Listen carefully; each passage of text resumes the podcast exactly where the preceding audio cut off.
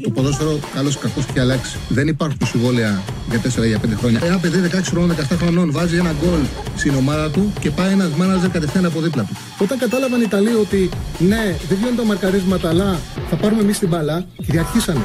Το χέρι του βοηθού, το χέρι του το μόνο που μπορεί να κάνει να στηριχτεί και για να μην πέσει κάτω. Με το αριστερό και με το δεξί δεν το βάλει το χέρι. Το, το, το, χέρι του δεν θα συνεχίσει να κινείται. Το βάλει στο πισινό του. Α, μ' αγαπάτε, δηλαδή, Τσάρλι, μ' αγαπάτε. Εννοείται, εννοείται, εννοείται. Καλώς ήρθατε στο Charlie Ball, τελευταία μέρα της εβδομάδας. Γεμάτη μέρα. Έχουμε πολλά πράγματα να συζητήσουμε. Κλήρωση ευρωπαϊκών ε, κυπέλων με τέσσερις ομάδες να συμμετέχουν στις, ε, στο Europa League και στο Conference. Την πολύ καλή εμφάνιση χτες του Ολυμπιακού και του ΠΑΟΚ. Την αύξηση του Σολμπάγκεν, τη μεταγραφή του Μάρκο Αντώνιο. Ε, πραγματικά πολύ γεμάτη μέρα. Η κλήρωση του Champions League. Όμως έχουμε και μπροστά μας στις 4 παρα 20 παίζει η εθνική μας ο μπάσκετ, ο μουντομπάσκετ, το πιο σημαντικό παιχνίδι που έχει να δώσει η διοργάνωση. Η διοργάνωση. Είναι το παιχνίδι που μπορεί να μετατρέψει μια διοργάνωση η οποία έχει ξεκινήσει με πάρα πολλές δυσκολίες, με πολλές απουσίες, χωρίς τον ε, Γιάννη, χωρίς τον Σλούκα, χωρίς τον Νίκ, χάσαμε και τον Μίτογλου, να τη μετατρέψει σε απόλυτα επιτυχημένη. Δεν είναι εύκολο να συμβεί αυτό, αλλά σήμερα θα δώσουμε τη μάχη μας. Για να ξεκινήσουμε την κουβέντα, να βγάλουμε τον Βασίλη Σκουντή, να μας ε, κάνει την ε, ανάλυσή του, να μας κάνει το σχόλιο του. Βασίλη, τι κάνεις; Γεια σου, Βασίλη. Ευχαριστώ πάρα πολύ που αποδέχτηκες την πρόσκληση. Μπορούμε να τους κάνουμε σήμερα τους Λιθουανούς αυτό που παθαίναμε εμείς στις προηγούμενες διοργανώσεις. Δηλαδή, οι Λιθουανοί έχουν ξεκινήσει με τρεις άνετες νίκες. Είναι σίγουρα σήμερα το μεγάλο φαβορή. Όμως, αν την πατήσουν, θα κινδυνεύσουν να πάθουν, με, να πάθουν κάτι που παθαίναμε εμείς. Έχουμε πάθει σε πολλές διοργανώσει. Δηλαδή, χωρίς να το περιμένουν, να κινδυνεύσουν να μείνουν εκτός συνέχειας. Μπορούμε Ε, να σωστά, του το εντάξει. κάνουμε. Ε, σε μια μεγάλη διοργάνωση όλα μπορούν να συμβούν και αν αυτό φαίνεται πολύ γενικόλογο αυτό που λέω τώρα. Πρώτα απ' όλα, για να μην το ξεχάσουμε, σήμερα είναι μια πολύ σημαντική επέτειος για το ελληνικό μπάσκετ. Ήταν πάλι Παρασκευή, ήταν 1η Σεπτεμβρίου, ήταν πάλι μεσημέρι, όπως μεσημέρι παίζουμε και τώρα. Απλώς τότε είχαμε παίξει λίγο πιο νωρίς ώρα Ελλάδος. Όταν είχαμε νικήσει, είχαμε ρίξει το καναβάτο τους Αμερικανούς, προκαλώντας σοκ και δέος σε ολόκληρο τον πλανήτη. Οπότε είναι άλλος ένας λόγος στριλασία και έμπνευσης να μπορέσουμε σήμερα. Ε, δεν παίζει η παράδοση, προφανώς δεν παίζει μπάσκετ η παράδοση, ούτε η ιστορία, ούτε η δόξα. Ε, το αναφέρω όμως γιατί είναι ένα σημαντικό γεγονός το οποίο ε, η επέτειος στο οποίο συμπίπτει με το σημερινό αγώνα. Νομίζω ότι μπορούμε. Ε, Προφανώς η Λιθουανία είναι πολύ καλή ομάδα, είναι γεμάτη ομάδα, έχει συγκεκριμένα ε, τεχνικά, τακτικά στοιχεία ε, τα οποία τις δίνουν ε, εάν και στο βαθμό που μπορεί να ισχύσει αυτό που λέμε ποιος είναι φαβορή και ποιος είναι outsider σε έναν αγώνα μεγάλης διοργάνωσης είδαμε προηγουμένως ε, την ε, Ιταλία να ξανακάνει χουνέρι στη Σερβία όπως είχε συμβεί και πέρυσι παρόντος κιόλας του Γιώκητς στο Βερολίνο όταν τους απέκλεισαν ο Ποτσέκο καθίσταται μέγας σερβοκτόνος για να χρησιμοποιήσω ε, αυτή την έκφραση. Ε, οι Μαυροβούνιοι πιέζουν για τα καλά τους Αμερικανούς αυτή τη στιγμή το σκορ είναι ε, νωρίτερα προηγήθηκε και στο Μαυροβούνιο. Θέλω να πω ότι σε μια πολύ μεγάλη διοργάνωση μπορούμε να περιμένουμε τα πάντα. Μπορούμε να περιμένουμε ανατροπές, μπορούμε να περιμένουμε εκπλήξεις όπως εκείνη που είχε συμβεί πριν από 17 χρόνια τέτοια μέρα.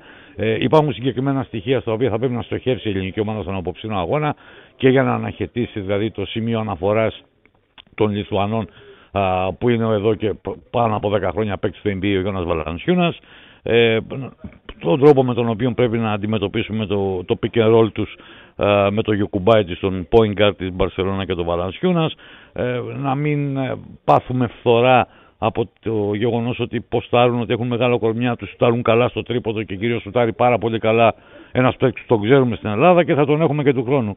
Και αναφέρομαι στον Μιντάουγκα Κουσμίνσκα, στον πρώην παίκτη του Ολυμπιακού και πλέον ε, της ΑΕΚ. Ε, άρα θα πρέπει, δεν έχουν πολύ μεγάλο βάθος ε, στη θέση του, του playmaker. Έχουν και αυτοί μεγάλες απουσίες παρεμπιπτόντως γιατί είναι έξω ο άλλος δεν παίξει του Παναθηναϊκού Λεκάβιτσους, είναι έξω ο, ο παραμένων στον Παναθηναϊκό Γκριγόνη, δεν έχουν τον Σαμπόνι, δεν έχουν τον uh, Ουλάνοβας. Ε, θέλω να πω ότι και αυτοί παίζουν με απουσίες όπως παίζουμε και εμείς, αλλά σε τέτοιες περιπτώσεις πάντοτε κοιτάς ποιοι παίζουν και όχι ε, ποιοι, ποιοι δεν παίζουν. Δεν παίζει και ο Κεντράιτη. Σε πάση περιπτώσει, ε, νομίζω ότι είναι ένα μάτσο το οποίο ανεξαρτήτως του αν έχουμε ή δεν έχουμε τον πρώτο λόγο πρωτού αρχίσει, ε, και όχι γιατί κάποιος πρέπει να είναι αισιόδοξος, σώνει και καλό όταν παίζει ε, η εθνική ομάδα της πατρίδας του. Νομίζω ότι έχουμε αρκετά προσόντα τα οποία μπορούμε να τα εκμεταλλευτούμε, να τους βάλουμε δύσκολες ασκήσεις από την αρχή και να διαχειριστούμε το μάτς με τον καλύτερο δυνατό τρόπο. Ούτως ή άλλως αυτή η ομάδα μέχρι στιγμής παρά το γεγονός ότι εκτός από τις δεδομένες απουσίες ε, τη έτυχε και την παραμονή του αγώνα τραυματισμός, άρα και η απουσία του Ντίνο Μίτρου που είχε ένα βασικό ρόλο στην ομάδα, που θα είχε ένα βασικό ρόλο στην ομάδα στο τουρνουά, έχει αποδείξει ότι διαθέτει παίκτες και αποφασισμένους και μαχητικούς και αποφασιστικούς ε, και όλοι μπήκαν από πολύ νωρίς στη λογική ε, της, ε, και ο προπονητής ο ίδιος Δημήτρης Τούδης του καμουφλαρίσματος των αδυναμιών και του υπερτονισμού των πλεονεκτημάτων αυτής της ομάδας. Και ήδη βλέπουμε ε, Τσάρλι παιδιά ε, όλα τα παιδιά μέχρι στιγμής που έχουν συμμετέχει να δίνουν το κάτι παραπάνω. Και αυτό το κάτι παραπάνω μπορεί να μην είναι κάτι εύκολα θεάσιμο που λέμε, να μην α, λες wow, αλλά από μια βουτιά, ένα καλό screen, ένα καλό blockout, αυτό είναι το κάτι παραπάνω που ζητεί και μέχρι στιγμής το έχει λάβει ο Ιτούδης από κάθε παίκτη που μπαίνει στο παρκέ για να παίξει. Εικόνα που έδειξε η εθνική μας στο δεύτερο ημίχρονο με τη Νέα Ζηλανδία, που ήταν μια εικόνα όπου έπρεπε να κερδίσουν το παιχνίδι για να μην κινδυνεύσουν να γυρίσουν πίσω σαν αποτυχημένοι. Ναι. ότι από τη στιγμή που πήραμε αυτό το παιχνίδι, δεν μπορεί με βάση των συνθηκών που έχουν δημιουργηθεί κανείς να τους πει τίποτα. Είναι όμως ένα πρόσωπο που, άμα το επαναλάβουμε σήμερα, μπορεί να μας φέρει κοντά στην ε, διεκδίκηση της νίκης. Κοίτα, ε, πρώτα απ' όλα, ε, ε, να μην, επειδή είπα προηγουμένως ότι σε ένα παγκόσμιο κύπελο και γενικώ σε μια πολύ μεγάλη διοργάνωση μπορεί να συμβούν πράγματα τα οποία ε, κάποιος δεν τα υπολογίζει. Ήδη η Γαλλία έπαθε μια πολύ μεγάλη νύλα με τον αποκλεισμό της. Η Γαλλία η οποία τα τελευταία, στις τελευταίες τρεις διοργανώσεις είναι πάντως στο βάθρο με ένα σημαίνιο και δύο χάλκινα μετάλλια σε όλη την γάμα των διοργανώσεων. Δηλαδή Ολυμπιακοί αγώνες, παγκόσμιο κύπελο ε, και Ευρωμπάσκετ. Ε, πρώτα απ' όλα πριν από την εξαιρετική εμφάνιση του δευτέρου ημιχρόνου θα πρέπει να επισημανθεί και υπήρξε και όλα στα αντικείμενο πρωτοανατισμού στην Ανάπαυλα η κάκιστη εμφάνιση στο πρώτο ημιχρόνο δεν το διαβάσαμε καλά το μάτς. Ε, μας έβαλαν προβλήματα και με το κάθετο παιχνίδι τους και με τις διεισδύσεις και με τα τρίποτα τα οποία σκόραραν οι, οι Νεοζηλανδοί που γενικώ είναι μια σκληρή ομάδα. Νομίζω ότι όλη την αλήθεια την είπαν με τον πιο εμφατικό τρόπο ο Παπα-Νικολάου, ο Παπαπέτρου και ο προπονητής, ο, ο Ιτούδης στο τέλος του αγώνα.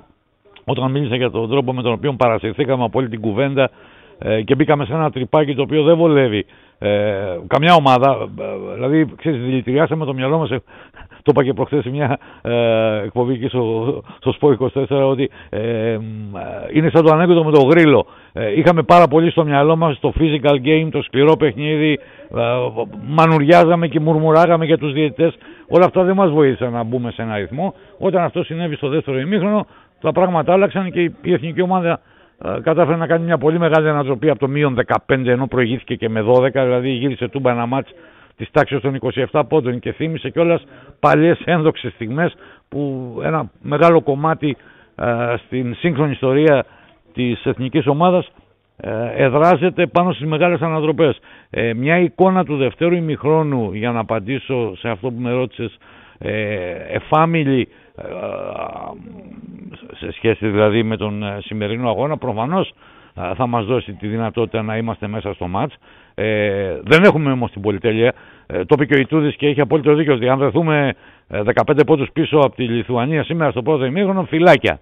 Ε, το μάτς έχει τελειώσει. Δεν, δεν, η Λιθουανία δεν είναι Νεοζηλανδία. Από την άλλη πλευρά, ωστόσο, ε, νομίζω ότι ε, ακόμη και αν οι πιθανότητες δεν είναι με το μέρος μας και σήμερα είναι το πρώτο, η πρώτη ευκαιρία, η δεύτερη η δεύτερη να πάρουμε ένα. Το σημερινό μα δεν είναι ή το παίρνεις, δεν είναι do or die, είναι και δεν είναι. Το οξύμορο σχήμα ε, εξηγείται υπό την έννοια ότι ε, δεν μένουμε έξω ή δεν πάμε να παίξουμε στο 17-32 όπως συνέβη ε, στο οριακού χαρακτήρα μάτς με τη Νέα Ζηλανδία, αλλά θα μείνουμε πάρα πολύ πίσω και ουσιαστικά θα χάσουμε όποιες ελπίδες έχουμε να περάσουμε. Γιατί μια τέτοια περίπτωση απευκταία η Λιθουανία θα πάει στο 4-0 και εμείς θα πάμε στο, στο 2-2. Οπότε δεν, δεν προλαβαίνουμε να τους πιάσουμε. Και έχουμε κι άλλο ένα μάτι την Κυριακή. Δηλαδή η εθνική ομάδα παίζει σε δια, βρίσκεται σε διαταγμένη υπηρεσία ε, αυτή τη στιγμή. Ε, πρέπει να πάρει δύο μάτς. Ο στόχος είναι ξεκάθαρος για να μπορέσει να μπει στην Οχτάδα με ό,τι αυτό συνεπάγεται, διότι δεν είναι μόνο η κατάταξη αυτή διοργάνωση, είναι η ευκαιρία που ε, προσφέρεται στις ομάδες ε, να διεκδικήσουν είτε απευθείας είτε αργότερα του χρόνου πια μέσω των προολυμπιακών τουρνουά τη συμμετοχή τους Ολυμπιακούς Αγώνες του χρόνου στο Παρίσι. Μια και μίλησε για την Ολυμπιάδα, αυτή η ομάδα με τους απόντες παρών, δηλαδή τον Γιάννη, τον ε, Καλάθη, τον Σλούκα, τον Μίτογλου που τον χάσαμε, θα μπορούσε να διεκδικήσει μετάλλιο. Εντάξει, αυτό είναι, είναι κάτι θεωρητικό αυτή τη στιγμή. Πρώτα απ' όλα δεν ξέρουμε τι, τι μπορεί να συμβεί όπως είχε συμβεί και το 2021 στο Ολυμπιακό τουρνουά στη Βικτόρια ε, όταν ο Γιάννης δεν μπορούσε να παίξει γιατί εκείνη την εποχή ε, το μάτι με την Τσεχία συνέπεσε με τον πρώτο τελικό του NBA ανάμεσα στους Bucks και στους Suns. Ε, άρα ε, δεν, αν μπούμε ε, στη λογική της διαδικασίας του προολυμπιακού τουρνουά, πρώτα απ' όλα είναι πάρα πολύ μακρινό και δεύτερον δεν ξέρουμε ποιοι παίκτες θα είναι διαθέσιμοι τότε, ε, τι θα συμβεί. Είναι μια θεωρητική ερώτηση, δηλαδή στην οποία μόνο θεωρητική ναι, ναι, απάντηση μπορούμε να, να έχουμε αυτή τη στιγμή. Νομίζω ότι στην παρούσα φάση εκείνο που προέχει είναι να παίξει η ομάδα το καλύτερο δυνατό παιχνίδι της και να παρουσιάσει την καλύτερη εκδοχή του εαυτού της με ένα ισορροπημένο παιχνίδι και χωρίς μεγάλες αναταράξεις ε, και κυρίως ε, χωρίς διακυμάνσεις στην απόδοσή της. Πρέπει να έχουμε ένα σταθερό τέμπο γιατί επαναλαμβάνω ότι η Λιθουανία είναι κλάσης ανώτερη ως ομάδα και σε ατομικό και σε ομαδικό επίπεδο ε, σε σχέση με την Νέα Ζηλανδία, την εικόνα της οποίας την έχουμε ενωπεί από το προχθεσινό μάτς. Βασίλου, μια τελευταία ερώτηση πριν σε ευχαριστήσω. Ε, επειδή το έχω στο μυαλό μου, το μπάσκετ, έτσι όπως βλέπεις τη διοργάνωση, αντέχει παγκόσμιο κύπελο με 32 ομάδες; Δηλαδή έχει ανοίξει τόσο ε, πολύ αγορά; Ε, εντάξει, η, η FIBA υιοθετεί την λογική της αντιπροσωπευτικότητας των πέντε υπήρων. Εμένα αν με ρωτάς προσωπικά, προσωπικά με ρωτάς, ε, θα προτιμούσα ένα πιο compact mm-hmm. τουρνουά. Κατανοητό, ναι. Και εγώ έτσι νομίζω ότι θα ήταν καλύτερο ναι. να ήταν λιγότερε οι ομάδες. Βασίλης, ευχαριστώ πάρα πολύ. Και εγώ. Καλή συνέχεια, καλή δύναμη. Ευχαριστώ πάρα πολύ. Να είσαι καλά, Βασίλη. Λοιπόν, ακούσατε την ανάλυση του Βασίλη Σκουντή για το παιχνίδι της εθνικής μας. Για να μπούμε και σε κλίμα μου το μπάσκετ. Σήμερα είναι το μεγάλο παιχνίδι της εθνικής μας. Είναι κατανοητό ότι αν κερδίσουμε τη Λιθουανία, έχουμε πάρα πολλές πιθανότητες ξαφνικά να φέρουμε μια πολύ μεγάλη επιτυχία να μπούμε στην Οχτάδα με αυτά τα προβλήματα που αντιμετωπίζουμε χωρίς τον ε, Γιάννη, χωρίς τον Νίκ, χωρίς τον Σλούκα, χωρίς τον Μίτογλου. Είναι, φάνταζε πάρα πολύ μακρινό κάτι τέτοιο. Σήμερα θα δώσουμε χωρίς άγχος αυτή τη μάχη. Το άγχος το έχουν οι Λιθουανοί. Το έχουμε πάθει πολλές φορές στο παρελθόν. Να είμαστε στο πρώτο γύρο, στον εύκολο όμιλο, μόνο με νίκες, να πηγαίνουμε σε ένα σημαντικό παιχνίδι και να χάνουμε το μάτς και από το πουθενά να μένουμε τελικά εκτός διοργάνωσης. Αυτό μπορούμε να κάνουμε εμείς σήμερα στους Λιθουανούς. Δεν είναι εύκολο. Σίγουρα δεν είναι το πιο πιθανό σενάριο, όμως θα δώσουμε τη μάχη μας και στο μπάσκετ. Αν δεν έχεις το άγχος και το έχει αντίπαλος και είσαι κοντά, μπορεί να καταφέρεις να γυρίσεις την ε, κατάσταση. Αυτό που λένε πολλοί ότι στο μπάσκετ δεν γίνονται εύκολα εκπλήξεις δεν είναι ισχύ. Είναι και άθλημα στόχου. Αν είσαι εύστοχος, μπορεί να κάνεις έκπληξη. Λοιπόν, από εκεί και πέρα, μπορείτε φυσικά όποιος θέλει να καλέσει να μιλήσει για μουντομπάσκετ, γιατί μέχρι τώρα έτυχε και έπεσε το μουντομπάσκετ πάνω σε μια εβδομάδα που το ελληνικό ποδόσφαιρο έδινε πολύ μεγάλες μάχες στην Ευρώπη, τα πήγαινε και καλά.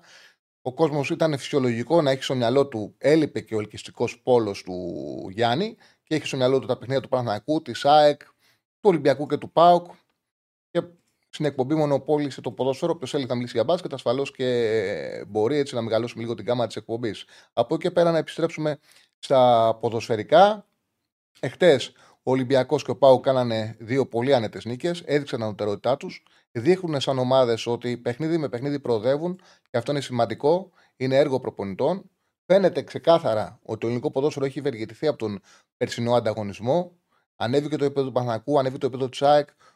Ο Ολυμπιακός κατάλαβε ότι πρέπει να βάλει καλύτερη δουλειά στο προπονητικό του κέντρο και αυτό βλέπουμε πόσο βοηθάει. Σε κάθε παιχνίδι είναι καλύτερος από το προηγούμενο Ολυμπιακός. Οι παίκτες δείχνουν να μαθαίνουν αυτό το 4-2-2-2 που θέλει να παίξει ο Μαρτίνεθ. Ο Έσε βοηθάει πάρα πολύ στο να έχει σκληράδα Ολυμπιακός στη θέση 6. Ο Μπιέλ λειτουργεί καλύτερα σαν εσωτερικός δεξιός ε, χαφ, ανάμεσα εσωτερικός δεξί χαφ και, και εξτρέμ από ότι ο Σκάρπα. Φάνηκε πάτησε πολλές φορές περιοχή, ήταν απειλητικός μαζί με τον Μασούρα και τον Αλκαμπή. Μια ομάδα χαμηλών δυνατότητων. Ολυμπιακός στην πάτησε και την κέρδισε πάρα πολύ εύκολα. Νομίζω στη Τούμπα είδαμε ένα πάρτι.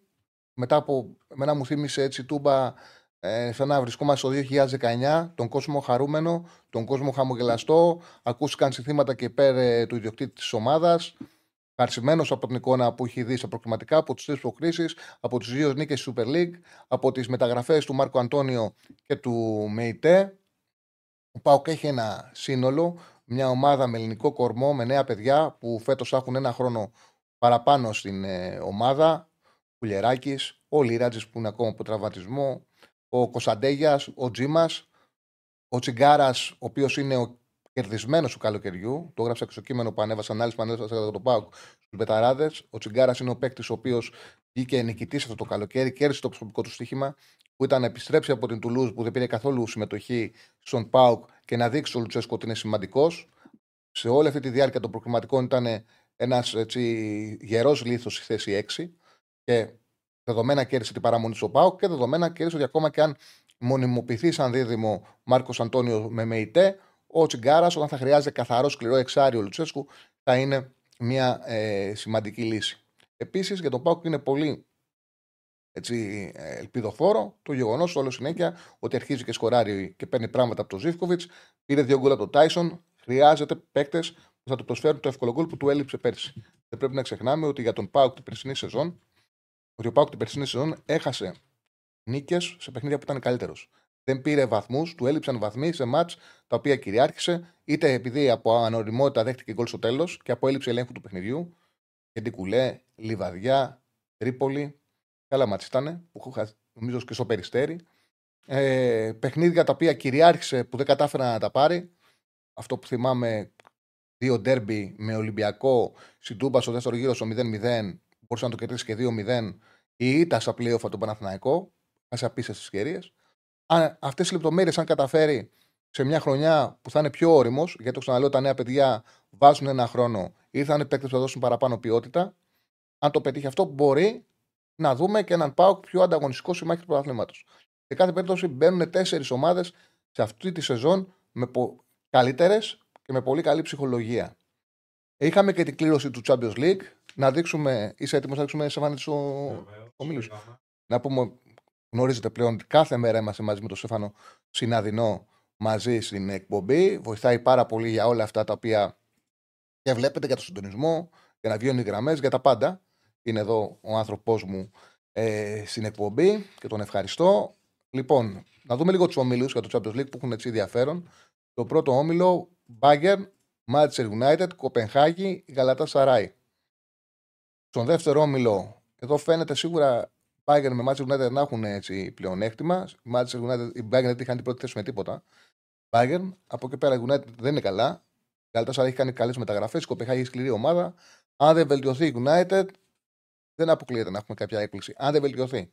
Γιατί το, το πρόσωπό της το ξεκίνημα είναι απογοητευτικό. Δεύτερος όμιλος Σεβίλη, Arsenal, Eindhoven, Lance. Με τη Σεβίλη να έχει τρεις ήττες στο πρωτάθλημα. Την Arsenal να έχει βελτιωθεί πάρα πολύ ε, με τον ε, Αρτέτα, με τη δουλειά που κάνει, να γίνει πολύ πιο επιθετική και να προβάρει σαν ε, φαβορή. Η Άινχοβεν κάνει μεταγραφές, κάνει καλό ξεκίνημα. Την είδαμε και με τη Ρέιτζε που τη σκόρπισε. Και η Λάντ να μην έχει μπει καλά στο πρωτάθλημα. Ήταν περσινή έκπληξη, πολύ καλή έδρα. Ε, προσπάθησε να πάρει πάρα πολλούς επιθετικούς. Ε, Τέλος πάντων, δεν έχει δείξει αυτή τη βελτίωση. Έχει μόλις ένα βαθμό σε τρία παιχνίδια στη Γαλλία.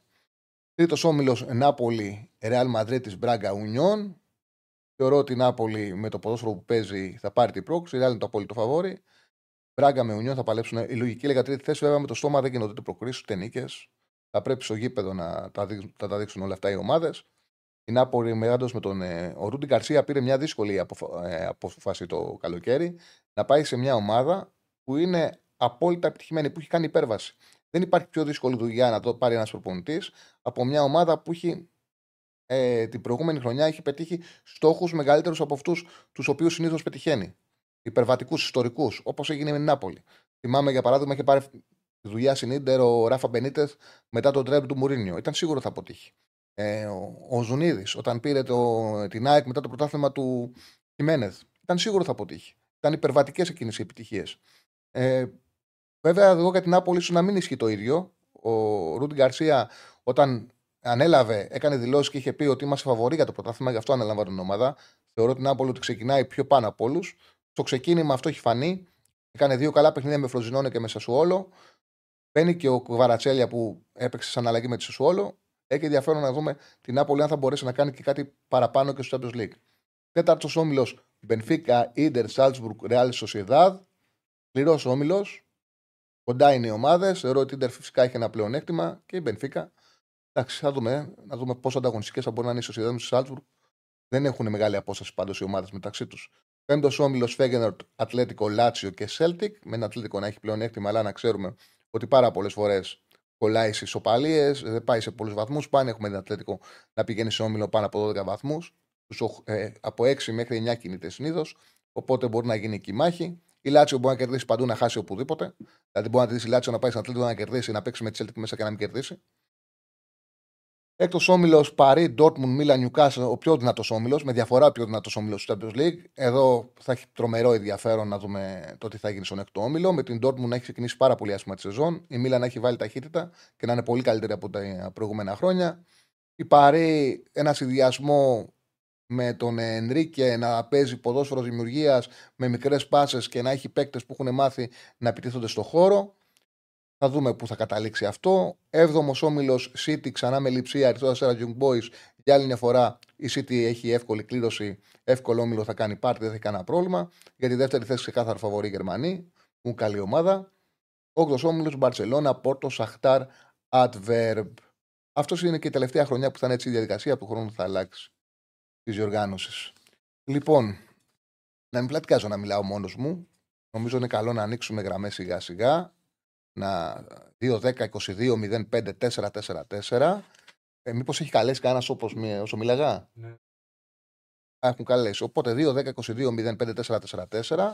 Είχα διαβάσει ότι το Σορμπάγκεν ήταν να έρθει την 10.30 ώρα στην Ελλάδα. Κάτσε να πω σε κανένα site να δω αν όντως ήρθε. Κάθε περίπτωση, επειδή δεν είναι πρώτο θέμα, όπως βλέπω, μπορεί να έχει καθυστερήσει, να μην έχει έρθει, δεν ξέρω. Ε, το έχουν γράψει νωρίτερα. Σε κάθε περίπτωση, είναι παίκτης πλέον του Ολυμπιακού. Θα έρθει στην Ελλάδα σήμερα. Θα περάσει εξετάσεις, θα υπογράψει. Λοιπόν, πάμε στον πρώτο φίλο. Χαίρετε. Χαίρετε. Καλησπέρα, Τσάρλι. Καλησπέρα, ε, Μανώλης. Έλα, Μανώλη. Ε, δύο πραγματάκια ήθελα να πω. Κυρίως ε, για τον Ολυμπιακό, ε, όπως είχα πει και την άλλη φορά, νιώθω αρκετά αισιόδοξος ε, γιατί ρίχνει το μέσο όρο Κάτι άλλο που μου αρέσει πολύ ε, βέβαια, μιλάμε για ένα σύστημα που θα εξαρτάται πάρα πολύ από τα back, ε, ο τρόπος που παίζει, από ό,τι βλέπω, αλλά μου αρέσει που δίνει απόλυτη ελευθερία στην τριάδα πίσω από τον φορ και να πηγαίνουν όπου θέλουν στο γήπεδο. Δηλαδή, βλέπουμε και να αλλάζουν πλευρές συνέχεια και να κατεβαίνουν χαμηλά, αλλά ταυτόχρονα να πατάνε και περιοχή. Και πιστεύω ο Ολυμπιακός, η μεγάλη του δύναμη θα είναι ότι θα πάρει πολλά γκολ από την τριάδα πίσω από τον Φορ φέτος. Ε, Βέβαια αυτό εξαρτάται αμυντικά πολύ σημαντικά από τις καλύψεις που θα κάνουν τα, τις καλύψεις στα back, είτε από το εξάρι είτε τα back να γυρνάνε να είναι συνεπείς και ταυτόχρονα και πώς θα ανεβαίνουν ε, επιθετικά γιατί εξαρτάται όλο το πλάτος της ομάδας από αυτούς άμα όλοι και οι τέσσερις παίκτες οι επιθετικοί κλείνουν προς τα μέσα. Μιλάς πολύ ωραία και γίνεται κατανοητό αυτό ότι αυτή η τακτική ελευθερώνει τους δύο ακραίους που μπαίνουν εσωτερικά, δηλαδή Φορτούνι, Μπιέλ, Μασούρα, το Μασούρα τον φέρνει απευθείας πάνω σε αντίπαλα στόπερ. Είναι ο Σεντερφόρ, οπότε χρειάζεται όπως πολύ σωστά είπες, οι δύο κεντρικοί χαφ να βοηθάνε πάρα πολύ στο, στο πρέσι και στη πίεση, να προσφέρουν εκλεψίματα και τα δύο μπακ να είναι τα εξέμ της ομάδας. Γι' αυτό το λόγο λέω ότι σε αυτό το σύστημα εγώ η Μπόρα δεν βλέπω. Μπορεί να είναι Ισπανός, να ήταν τις πρώτες τους μεταγραφές, να τον εμπιστεύονται, να εμπιστεύονται την εμπειρία του, αλλά θεωρώ ότι το ΕΣΕ Καμαρά είναι δένει απόλυτα το σύστημα. Ένας αμυντικός σκάφο, ο οποίος θα είναι στατικό, δεν τη βοηθάει αυτή τη τακτική. Θεωρώ ότι πρέπει και θα καθιερωθεί ο ΕΣ. Ε, θέλω να σου πω κάτι. Ε, πιστεύω η Μπόρα και εκείνη ε, ήταν δύο κινήσεις γρήγορες. Στη λογική, όπως δεν ξέρω αν θυμάσαι με το χάσι που έφερε τον Οφό και είχε στοχό, στόχο να περάσει τους ομίλους και να έχει δυο, ένα παίκτη που εμπιστεύεται και τον έπαιρνε παντού μαζί του. Πιστεύω ήταν δύο κινήσεις γρήγορες, όχι με προοπτική, ε, άσχετα αν ο Κίνη δείχνει πολύ καλά στοιχεία, όχι με προοπτική του να είναι ο γκόλιθι, πούμε, στην 11, αλλά στη λογική ότι τους ξέρει ο προπονητής, να, να βάλει τις βάσεις, να έχει ένα κορμό το καλοκαίρι ώστε να σταθεί καλά. Και αυτό το πέτυχε σε έναν βαθμό. Ναι, ναι, ε, πιθανότατα να έχει Γιατί, ναι, γιατί εντάξει, επί της ουσίας είπε ότι θα έρθουν κάποιοι παίχτε νωρίς ε, και μετά θα πάμε για ευκαιρίες τον Αύγουστο. Δηλαδή δεν είναι ότι έχει αλλάξει το αρχικό του πλάνο. Όχι, όχι, ξεκάθαρα. Και είναι, ο, ο Ιμπόρα είναι έμπειρος ποδοσφαιριστής. Ο Κίνη τον ήξερε ο προπονητής, είναι δική του μεταγραφή, τον είχε στη Γρανάδα. Παίζει και τις δύο πλευρές και δεξιά και αριστερά του δίνει αμυντικές λύσεις. Δεν θεωρώ ότι παρότι στο τελευταίο παιχνίδι και το πρωτάθλημα έδωσε και επιθετικές λύσεις, νομίζω σε διάρκεια θα είναι ένας μπακ ο οποίος θα είναι πασπαρτού, όπου έχει κενό η ομάδα να, να μπαίνει. Ναι, και έχουμε πολύ καιρό να δούμε στον Ολυμπιακό ένα μπακ να μπορεί να βοηθήσει και στις δύο θέσεις. Νομίζω από εποχές ε, Ζευλάκο. Ναι, Ε, το έκανε και βέβαια που είναι υψηλής ποιότητας, πιο υψηλής. Το έκανε και ο Ροντινέη χτες που έπαιξε αριστερά και έδειξε ότι την έχει και αυτή τη θέση. Αλλά επιθετικά δεν ήταν όσο καλός ίσω Ε, δεν γίνεται. ανάποδο πόδι. Δεν γίνεται γιατί Ναι. ο μπακ είναι άλλο πράγμα. Ο εξτρέμα αν το πόδι βλέπει αιστεία, ο μπακ θέλει όλα τα μέτρα. Όταν έχει την μπάλα στο, εξωτερική, στο εξωτερικό πόδι, δυσκολεύεται να πάρει όλα τα μέτρα. Άλλο πράγμα είναι ο εξτρέμ που Ναι, μπαίνει προς τα συμφωνώ μέσα απόλυτα. και εκτελεί. Ο μπακ θέλει μέτρα, οπότε δυσκολεύεται στο ανάποδο πόδι. Ενώ ο Κίνι δεν έχει Ναι. το Απλά ο πρόβλημα. Κίνι ήταν Γιατί ο καλός. παίζει, α- παίζει αμυντικά τη θέση το ρόλο. Ναι, ναι, ναι. Εντάξει, OK, OK. Ναι, ναι. Είχε βέβαια περισσότερα ανεβάσματα από τώρα. Ναι, αλλά τέλος πάντων δεν έχει πολύ σημασία αυτό. Είναι καλό να έχεις μια καλή λύση που ξέρεις ότι θα σε βοηθήσει ε, και στις δύο θέσεις, γιατί εντάξει, δεν έχεις και άπειρο πάγκο, αν και έχει αλλάξει αυτό με το COVID, μπορείς να έχεις μεγάλες αποστολές. Τέλος πάντων, ε, κάτι άλλο που θέλω να σταθώ είναι τώρα λίγο για τις κληρώσεις ε, για, τη- για το Europa που το κοίταξα λίγο. Πιστεύω ότι έχει τρεις ομάδες. Έχω διαλέξει τρεις ομάδες που θεωρώ ότι είναι ένα επίπεδο πάνω από τις υπόλοιπες, Μμμ. ε, που είναι η Liverpool, η Brighton και η Leverkusen. Ε, θεωρώ ότι, ότι είναι ένα επίπεδο πάνω από, το, από, το, από τις υπόλοιπες στον, στον, ε, ε, στη διοργάνωση και η Leverkusen πλέον και καλά χρήματα. Έχει 25 για κατάκτηση. Εντάξει, μπορεί να έχω ενθουσιαστεί πολύ με τον Αλόνσο, δεν ξέρω, θα δείξει. Όχι, όχι, όχι. Ε, είναι, πραγματικά έχεις πολύ δίκιο. Έχεις δείξει πολύ καλά δείγματα η Leverkusen με τον Αλόνσο. Το ξεκίνημά τους είναι εκπληκτικό, γρήγορη ομάδα. Συμφωνώ. Τώρα για το, για το, Σαβ- για το Σαββατοκύριακο ε, πιστεύω έχουμε, έχει πολύ, πολύ ισοπαλία τα δύο ελληνικά τη- το σήμερα και το αύριο, δηλαδή Κηφισιά Τρόμητος και Πανσεραϊκός ε, Πανετολικός. Έχουν πιστεύω πολύ ισοπαλία. Ε, μ' αρέσει πολύ το γκολ γκολ της ε, Ναντ με τη Μαρσέη, γιατί η Ναντ δείχνει ότι σκοράρει αλλά έχει αμυντικά προβλήματα. Και ένα τελευταίο, λίγο προσοχή, γιατί ακούω πάρα πολύ κόσμο να, και φίλοι μου και αυτά να μιλάνε για το διπλό της West Ham και ότι θα είναι άνετο με τη Luton. Ε, αν θα πάρει πόντους η Luton θα τις πάρει μόνο στην έδρα της, δεν υπάρχει περίπτωση. Καμία ομάδα δεν έχει πέσει με βαθμούς. Και θέλω να δω και τη West Ham όταν πρέπει να έχει εκείνη την μπάλα. Γιατί μέχρι τώρα εντάξει, έχει κάνει τρομερά πράγματα, αλλά σε αντεπιθέσεις, σε ποδόσφαιρο αντεπιθέσεων. Ε, και δεν, δεν, δηλαδή δεν πιστεύω ότι είναι ενώ πληρώνει καλά, δεν πιστεύω ότι θα είναι τόσο άνετο το διπλό του West Ham όσο πιστεύει όλος ο κόσμος. Καλά, αν το δεν Αυτά. θα είναι. Αν το δεν θα είναι. Ωραία, σε ευχαριστώ πάρα πολύ. Ευχαριστώ πάρα πολύ, φίλε μου. Να είσαι καλά. Λοιπόν, έχουμε κάποιον άλλο στη γραμμή; Ωραία. Το τηλεφωνικό μας κέντρο είναι 210-22-05-444.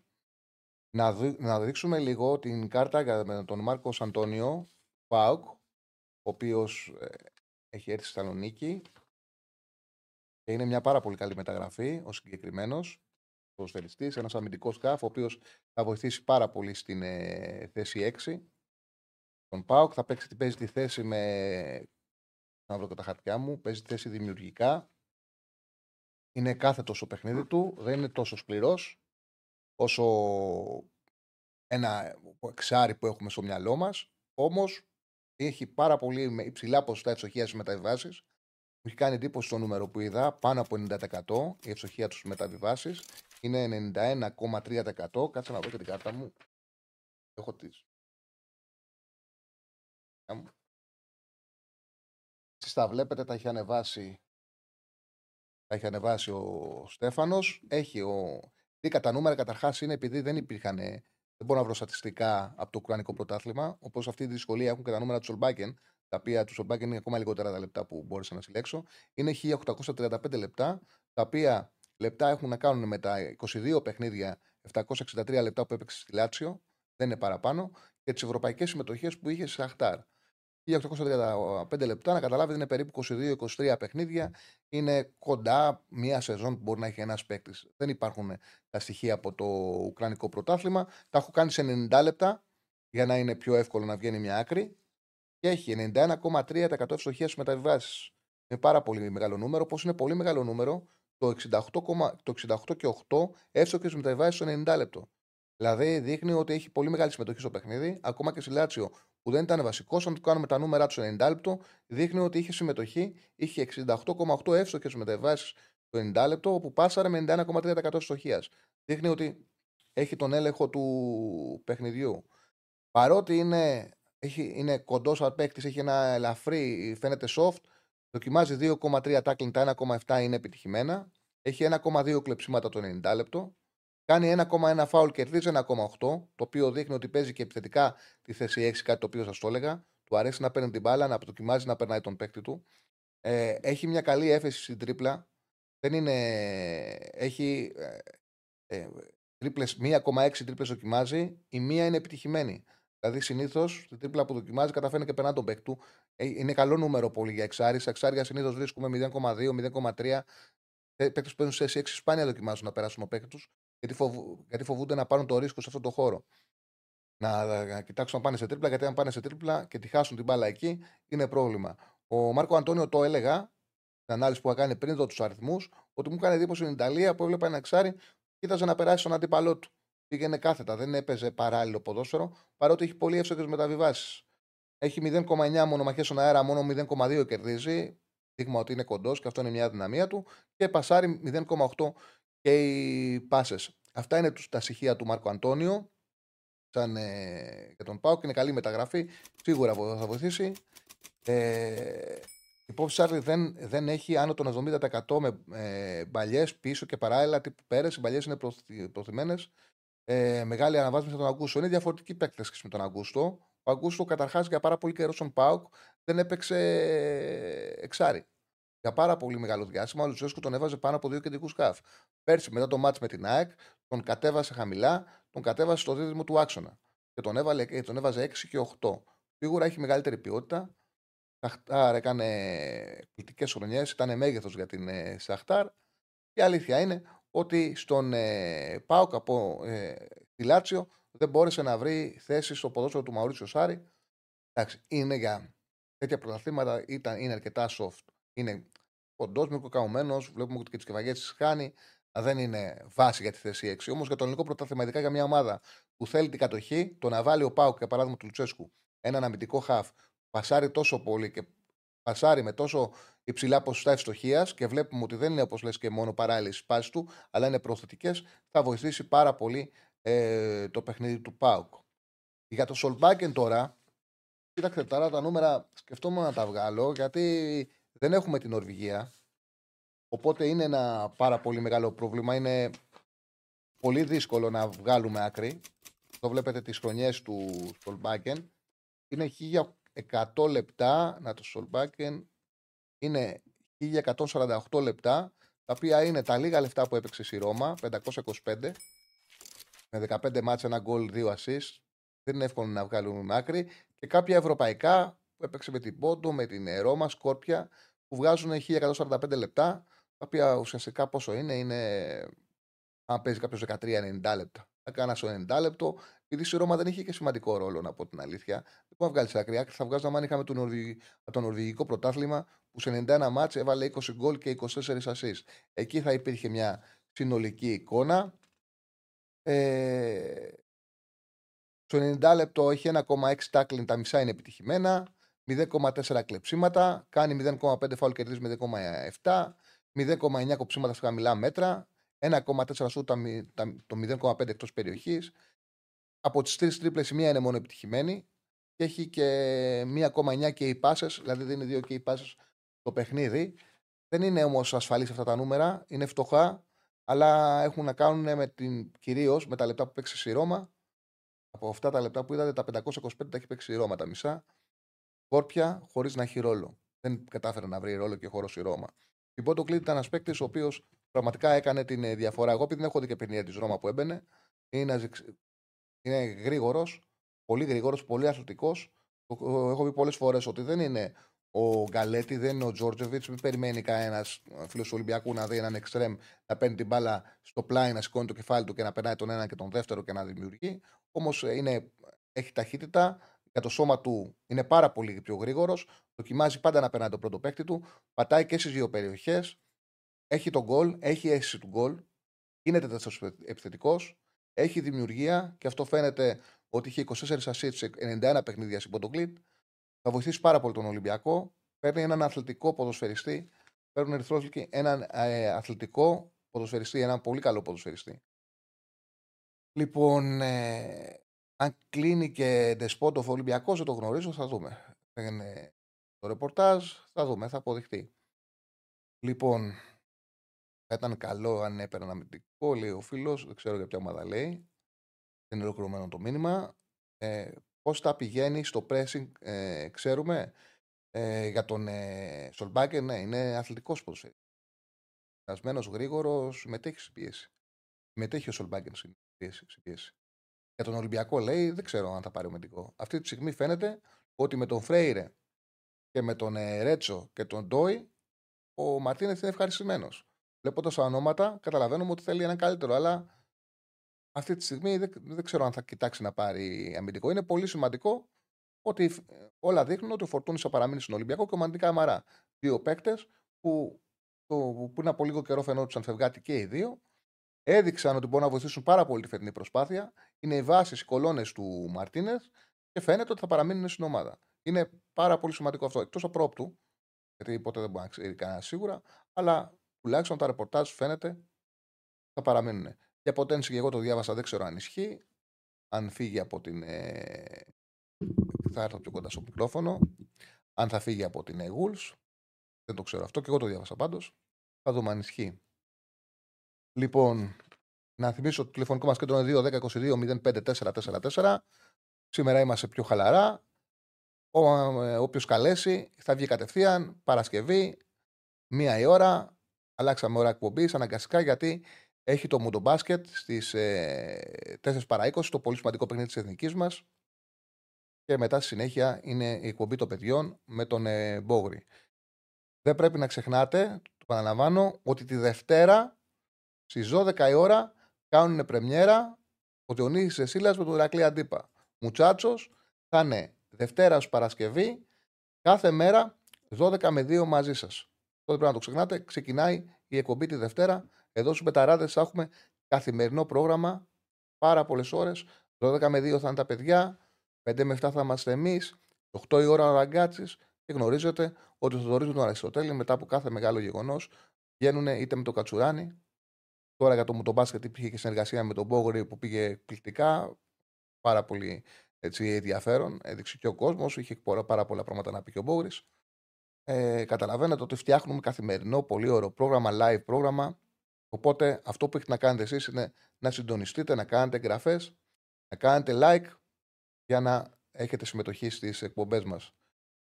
Ε, η φόρμα, να, μπορώ να αναλύσω τη φόρμα κλήρωσης του επόμενου Champions League όταν θα με που θα αναλύσω.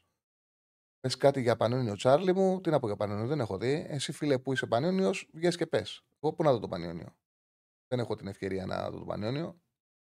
Πώς θα την παλέψει ο αντίπας 2 η ώρα, τελειώνει η εκπομπή, μαζί με τον Διονύση. Και εκεί το ξημέρωματα θα το παλέψει, θα το ρωτήσετε αυτόν. Θα τη βρει την άκρη. Θα τη βρει την άκρη, ο Ηρακλή, δεν το φοβάμαι. Ποια πιστεύεις ότι είναι διαφορά του Χουάν Εμβιλά με το φετινό δίδυμο Χέσε Καμαρά; Διαφορετικά δίδυματα, δίδυμα σε διαφορετική λογική. Οι δυο τους ήταν παίκτες μπαλάτι. Και ο Εμβιλά έπαιζε τη θέση 6 με εμπειρία και με ποιότητα και ο Χουάνκ το ίδιο. Ο Εμβιλά ήταν πιο σταθερός τακτικά, παίζει σε συγκεκριμένο χώρο, δεν κάλυπτε μεγάλε απόστασει στο γήπεδο. Ο Χέσε με τον ε, Καμαρά είναι πιο σκληροί ποδοσφαιριστές. Το καλό για τον Ολυμπιακό φέτος είναι ότι ο Μαντί Καμαρά δείχνει σε πάρα πολύ καλή κατάσταση. Έχει βρει την ενεργειά του, έχει βρει την ε, έντασή του, τα τρεξίματά του και μαζί με τον Χέσε κάνουν ένα πάρα πολύ καλό δίδυμο. Πάρα πολύ καλό δίδυμο που δένει πραγματικά το κέντρο του Ολυμπιακού. Η συμπεριφορά του Χουάνκ πώς εξηγείται, ε, δεν ξέρω, φίλε. Ο Χουάνκ, από ό,τι διακούω από τα ρεπορτάζ, ότι τον έπεισε ο μάνατζερ του που, έχει, που είναι και, και δικηγόρος, ότι δεν έχει συμβόλαιο με τον Ολυμπιακό και ότι ήταν συνένα και ότι μπορεί να φύγει. Πιθανότητα να βρει και καλύτερη πρόταση και να αποφάσισε να πάει δικαστικός. Δεν φαίνεται να βγαίνει κερδισμένος, έτσι χάνουν οι παίκτες, δεν κερδίζουν οι παίκτες. Κακό έχει κάνει στον εαυτό του γιατί μένει εκτός ποδοσφαίρου. Και όταν μένεις εκτός ποδοσφαίρου, ξεχνιέσαι. Πολύ εγώ ο Εμβιλά, ο κάθε παίκτης έχει το ρόλο του. Αν ε, ο Εμβιλά ήταν το ποδοσφαιρό, τώρα όταν για να έρθει ένας παίκτης στην Ελλάδα, να φύγει από το ψηλό και να έρθει στην Ελλάδα, πάει να πει ότι τα έχει όλα αναπτυγμένα. Ακόμα και σε ψηλό επίπεδο. Δεν τα έχουν οι παίκτες. Λίγοι παίκτες τα έχουν όλα αναπτυγμένα. Κάποιος παίκτης έχει αναπτυγμένο την ε, στόχευση, κάποιος άλλος παίκτης ε, έχει την ταχύτητα, κάποιος άλλος παίκτης στο σουτ, κάποιος άλλος η δημιουργία. Είναι, για μένα είναι πάρα πολύ σημαντικό να μπορείς να συνδυάσεις ταχύτητα και δημιουργία. Ταχύτητα να περνάς ο παίκτη σου και να είσαι και δημιουργός. Όμως κάθε ένας παίκτης έχει συγκεκριμένα χαρακτηριστικά. Ο Εμβιλά ήταν πολύ σωστό στο τακτικό κομμάτι. Από το χώρο του δεν περνάγες εύκολα. Είχε πολύ καλή πάσα. Πολύ καλή αρχική κυκλοφορία μπάλας. Δεν είχε την ταχύτητα. Αν είχε και ταχύτητα, δεν θα ερχόταν Δεν θα φεύγει από το υψηλό επίπεδο να έρθει στην Ελλάδα. Είναι κατανοητό αυτό. Όμως ήταν χρήσιμος και ταιριάζει και ειδικά οι παίκτες στον άξονα, αλλά γενικά κάνουν χημεία. Δηλαδή πρέπει να ταιριάξει ο ένας με το διπλανό του. Ο Εμβιλά τέριαζε ε, με τον Χουάνκ σε αυτό που θέλει να παίξει ο Ολυμπιακός. Άσχετα δεν πήγε καλά, η υπόλοιπη ομάδα έφταιγε. Τώρα, κανέναν Ολυμπιακό, δηλαδή τι κάνει ο Μαρτίνες, σου λέει θα έχουμε δύο συντηρητικούς χαφ, τον ε, Έσε με τον ε, Μαντί Καμαρά, που δεν είναι απόλυτη δημιουργία, όμως συμμετέχουν στο πρεσάρισμα, και με αυτούς τους δύο θα ελευθερώσω τέσσερις παίκτες. Το φαίνεται ότι δουλεύει, ταιριάζει. Πόνι. Λοιπόν, σχόλιο για φορτούνη που έφυγε από την εθνική. Ναι, είναι ωραίο και θέμα για συζήτηση να το βάλουμε σε κουβέντα να καλέσει και ο κόσμος να το συζητήσουμε. Γιατί πράγματι έχει πάρα πολύ ενδιαφέρον αυτό που συνέβη σήμερα. Αυτή είναι και η είδηση της ημέρας, μέχρι να γίνουν εκκληρώσει. Η απόφαση που πήρε ο Φορτούνης ουσιαστικά όχι να αποχωρήσει από την εθνική. Να σταματήσει την κουβέντα. Ο Φορτούνης αυτό έκανε. Ο Φορτούνης δεν πήρε καμία απόφαση. Δεν είχε σκοπό να σταματήσει από την εθνική. Αν ήθελε να σταματήσει από την εθνική, θα το έκανε νωρίτερα. Αυτό που συνέβη είναι ότι είδε ότι ο προπονητής τον υπολογίζει, Γίνεται συνέχεια μια συζήτηση στι κλήσει γιατί δεν τον πήρε. Δημιουργείται ένα βάρος και πάνω με την εθνική ομάδα και γύρω από τον ίδιο. Οπότε πάρα πολύ, πάρα πολύ καλά έκανε και πήρε μια απόφαση να απαλλάξει την εθνική από αυτή την κουβέντα, να απαλλάξει τον εαυτό του, να απαλλάξει τον Πογέτ και λέει: Εγώ σταματάω. Θεωρώ ότι αυτό που συμβαίνει είναι ένα. Πραγματικά είναι ένα ε, πολύ μεγάλο λάθος του Ρουγανού προπονητή. Θεωρώ, φωτόγραφα τον πήρε η εθνική μας ομάδα, ότι ήταν μια πάρα πολύ καλή επιλογή από την ΕΠΟ. Η καλύτερη δυνατή επιλογή που μπορούσε να κάνει. Είναι ένας προπονητής που έβαλε κοουτσάρισμα και αυτό φαίνεται, το οποίο έλειπε το Φαντσίπ. Ο Φαντσίπ έκανε ομάδα. Τα πράγματα τα οποία βλέπουμε είναι δικά του και το κλίμα που υπάρχει στην εθνική και το ότι έγινε ηγέτης ο Μπακασέτας και το δίδυμο Μαυροπάνο Χατζηδιάκο ε, και το ότι έβαλε, έφτιαξε ξανά το κλίμα στις αποστολές της εθνικής ομάδας είναι δικά του. Βοήθησε την εθνική ομάδα Φαντσίπ. Το κοουτσάρισμα όμως υστερούσε σημαντικά. Και ήρθε ο Πογέτη να κρατήσει όλα αυτά και να βάλει και κοουτσάρισμα. Όμως αυτό με το φορτούνι είναι απαράδεκτο. Πραγματικά εγώ δεν μπορώ να το καταλάβω πώς γίνεται αυτό το πράγμα με το φορτούνι. Και, τον, ε, και είναι και το εξής. Εγώ καταλαβαίνω. Οποιοδήποτε προπονεί να πει δεν μου κάνει για την 11. Δεν μου κάνει για την 11. Δεν έχω στο πρόσωπο που θέλω να παίξω, δεν χωράνε δύο δεκάρια και ο πρώτος μου, ο βασικός μου, είναι ο Μπακασέτας. Και πιθανότατα να έχει και δίκιο. Γιατί με τον Μπακασέτα κέρδισε στα πρώτα του παιχνίδια και είναι πολύ καλός παίκτης ο Μπακασέτα, σκληρός παίκτης. Ε, και μαζί του, το πρώτο του παιχνίδι πήγε και κέρδισε στην Ιρλανδία. Στο δεύτερο παιχνίδι αυτό σκόραρε πήγε και κέρδισε στο Κόσοβο. Και τα τελευταία χρόνια έχει μεταλλαχθεί σε ηγέτη της Εθνικής. Δεν γίνεται όμως να δεχτώ ότι δεν μπορεί να έχει στην αποστολή θέση ο Φορτούνης ή ότι δεν μπορεί να βοηθήσει ο Φορτούνης αν είναι στον πάγκο να μπει 20-25 λεπτά ε, στο τέλος όταν κυνηγάμε το αποτέλεσμα. Δεν μπορώ να το δεχτώ. Αυτό είναι άλλο πράγμα. Εγώ μπορώ να δεχτώ. Παρότι, παρότι βλέπουμε ότι παίζει με δύο δεκάρια. Παίζει με το Φορτούνη και το Πέλκα, το Φορτούνη και το Μάνταλο. OK. Okay. Ας δεχτώ ακόμα ότι προτιμά Ακόμα και το Μάνταλο το φορτούνι, γιατί θεωρεί ότι μπορεί να παίξει καλύτερα αριστερά ο Μάνταλος ή να παίξει αριστερά καλύτερα ο Πέλκας που τους βάζει, από το να παίξει ο Φορτούνη, το οποίο δεν ισχύει γιατί τον έχουμε δει το Φορτούνι να παίζει και αριστερά. Αλλά ζεκτό ακόμα και αυτό. Ότι δεν τον θέλεις σε δεκάδα και γι' αυτό το λόγο δεν είναι ε, η πρώτη του επιλογή. Δεν μπορεί να δεχτώ ότι δεν μπορεί να έχει χώρο στην αποστολή. Τι θα τον πειράξει, τι θα τον πειράζει. Για παράδειγμα, στο προηγούμενο δίδυμο παιχνιδιών. Παίζαμε έξω με τη Γαλλία. Δεν του κάνει για τη Γαλλία. Ούτε σαν αλλαγή. Όμως έχεις να παίξεις δεύτερο μάτσο μέσα με τους Ιρλανδούς. Να κολλήσει το παιχνίδι. Για ποιο λόγο να μην τον έχεις στον πάγκο, να πάρεις κάποια στημένα του, να πάρει μια δημιουργία του, να πάρει μια, να πάρεις μια εκτέλεσή του. Για ποιο λόγο. Δεν μπορώ να το καταλάβω. Πραγματικά. Εγώ αυτό που έγινε με τον. Ε, για αυτό το θέμα σηκώνω τα χέρια ψηλά. Πραγματικά σηκώνω τα χέρια ψηλά. Και μη λες, φίλε, για τον Ρεχάκελ. ε, που δεν κάλεσε ποτέ τον ε, Γιωργάτο και τον Ζήκο. σω να είσαι μικρότερος. Ο Ρεχάκελ δεν κάλεσε αυτούς τους παίκτες. Είχε πάρα πολύ ανταγωνιστικό ρόστερ. Πολύ ανταγωνιστικό ρόστερ. Ο Ρεχάκελ δεν κάλεσε. Με τον Γιωργάτο δεν ίσχυε ότι δεν κάλεσε.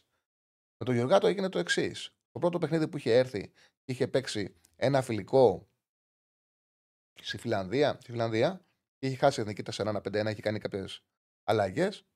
Είχε πει την 11 και λέει ο Γιωργάτος αριστερό χαφ.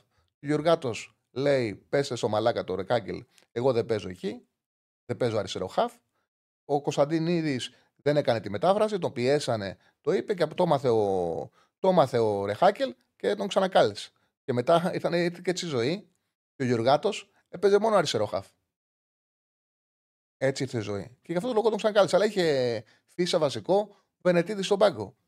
Για τον Ζήκο. Ο Ζήκος είναι και. ήταν εκπληκτικός παίκτης. Εκπληκτικός παίκτης. Όμως σε αυτό το χώρο η εθνική ομάδα είχε Πασινά, Καραγκούνι, Κατσουράνη, Ζαγοράκη. Δεν τον αδίκησε το Ζήκο, ούτε το Σολτίδη. Είχε παίκτες που έκαναν ό,τι ήθελε ο Ρεχάκελ και δεν ήταν, όχι δεν ήταν κατώτεροι, ήταν ανώτεροι. Είναι η αλήθεια. Δεν πήρε κάποιο χειρότερο του. Μπορεί να σημαίνει είχε καριέρα ο Ζήκο. Είχαμε τρομερό ρόσερο, δεν πήραμε τυχαία το χείρο. Μπορεί, μπορεί να είχαμε κάποια ρέντα για να φτάσουμε στο σημείο να το κατακτήσουμε, όμως είχαμε ομαδάρα. Ήταν δεδομένο, ο οποίος καταλάβαινε ένα ποδόσφαιρο, ήξερε ότι θα πάμε καλά. Άσχετο που τότε στην Ελλάδα η δημοσιογραφία ήταν πιο χαμηλού επίπεδου, ειδικά όσοι ασχολούσαν με το ποδόσφαιρο και θεωρούσαν ότι δεν θα κάνουμε τίποτα. Αυτό είναι άσχετο. Όποιος έβλεπε το ποδόσφαιρο σοβαρά, καταλάβαινε ότι αυτή η ομάδα θα πετύχει. Ε, υπήρχε μεγάλη πληρότητα στο ρόστερ. λέω, δεν αδικήθηκε κανένας, ούτε ο Σολτίδης ούτε ο Ζήκος. Ο Ρεχάκελ τότε έχει ξεκινήσει, να το πω και αυτό γιατί ακούω πρέπει να έχουμε γραμμές. Ε. Ναι, γιατί το, το ακούω από τα ακουστικά. Ο Ρεχάκελ τότε, την ομάδα τη ξεκίνησε, είχε πάει και είχε δει το Παναναναϊκό Arsenal. Που είχε κερδίσει ο Παναναναϊκό στο 1-0. Όταν ξανα... ήταν τότε ο Όμιλος, Κάλκε Μαγιόρκα Arsenal. Και είχε κερδίσει ο Παναναναϊκό ε, στην, ε, στη Σάλκε, κερδίσει η Μαγιόρκα. Όταν έπαιξε ο Παναναναϊκός με την Arsenal και κέρδισε και εδώ, έκανε 3 στα 3, κέρδισε και εδώ ένα 0 με την κεφαλιά του Καραγκούνη, στο Λονδίνο, τους, ήταν στο λόμπι και φώναξε στους διεθνείς και τους λέει ότι αυτό το πράγμα θα το πάρω και θα το κάνω στην εθνική. Πήρε αυτή τη βάση, μαζί βέβαια με παίκτες που παίξαν και σε άλλες ομάδες, ο Ζαγοράκη, το Κατσουράνη, το Βρίζακ, τον Χαριστέα που τους χρησιμοποίησε με ένα δικό του τρόπο, τους έκανε επιθετικό δίδυμο και έδινε έτσι ξεκάθαρες εντολές. Έφτιαξε μια ομάδα. Έφτιαξε ομάδα πάρα, μια ομάδα πάρα πολύ καλή, πάρα πολύ ανταγωνιστική, όπου ξεκίνησε μετά, έπαιξε το φιλικό με την Αγγλία που πήρε το 2-2, την επιστροφή του Κασάπη και του Ντέμι στην Εθνική και δημιούργησε ένα σύνολο πάρα πολύ ανταγωνιστικό. Πολύ ανταγωνιστικό, με πολύ καλούς ποδοσφαιριστές και φτάσαμε, και φτάσαμε εκεί που φτάσαμε. Και όταν του λέγανε, το ρωτάγανε τον ε, Ρεχάγκελ, γιατί δεν παίζει ο Ζήκος, γιατί δεν παίζει ο Σολτίδης; Τους έδινε ένα χαρτί και έλεγε: Ο Ζήκος και ο Σολτίδης είναι καλοί παίκτες, αλλά παίζουν εδώ. Παίζουν εδώ. Καραγκούνης, Μπασινάς, Ζαγουράκης, Σακοτσουράνης παίζουν παντού. Κάνουν, κάνουν αυτό και έκαναν αυτό. Και μου τζούρωνε όλο το, όλο το χαρτί. Για να δείξει ότι παίρνω αυτούς που, που παίρνω, γιατί μου γεμίζουν όλο το χώρο, μου γεμίζουν όλο το γήπεδο και εγώ αυτό θέλω. Λοιπόν, πάμε στο φιλό που περιμένει. Χαίρετε. Χαίρετε. Καλησπέρα. Καλησπέρα, φίλε μου. Ο Τσάρλι είσαι; Ναι, φίλε μου. Καλησπέρα. Ε, θέλω να. Γιώργος λέγομαι βασικά. Από Κέρκυρα είμαι Παναθυναϊκό. Mm-hmm. Μ' ακούς; Ναι, ναι. Ωραία. Ε, μια, μια ερώτηση θέλω να κάνω. Ε, για εσάς γενικά, πώς σας φαίνεται ότι όταν λέμε ότι μια ομάδα έχει εμπειρία στις ευρωπαϊκές διοργανώσεις και γενικά στο Champions League; Δηλαδή, το ακούω πολλές φορές αυτό το πράγμα τώρα τελευταία. Και ενώ εντάξει, ο Παθηναϊκός έχει πολλά χρόνια να παίξει στην Ευρώπη, αλλά έχει πολλούς παίχτε που παίζουν ε, με τις εθνικές ομάδες τους, π.χ. ο Σπόρα, ο Μάγκουσον, ξέρετε, έχει πάρα πολλούς παίχτε. Οπότε δεν μπορώ να το καταλάβω αυτό το πράγμα από τη στιγμή που.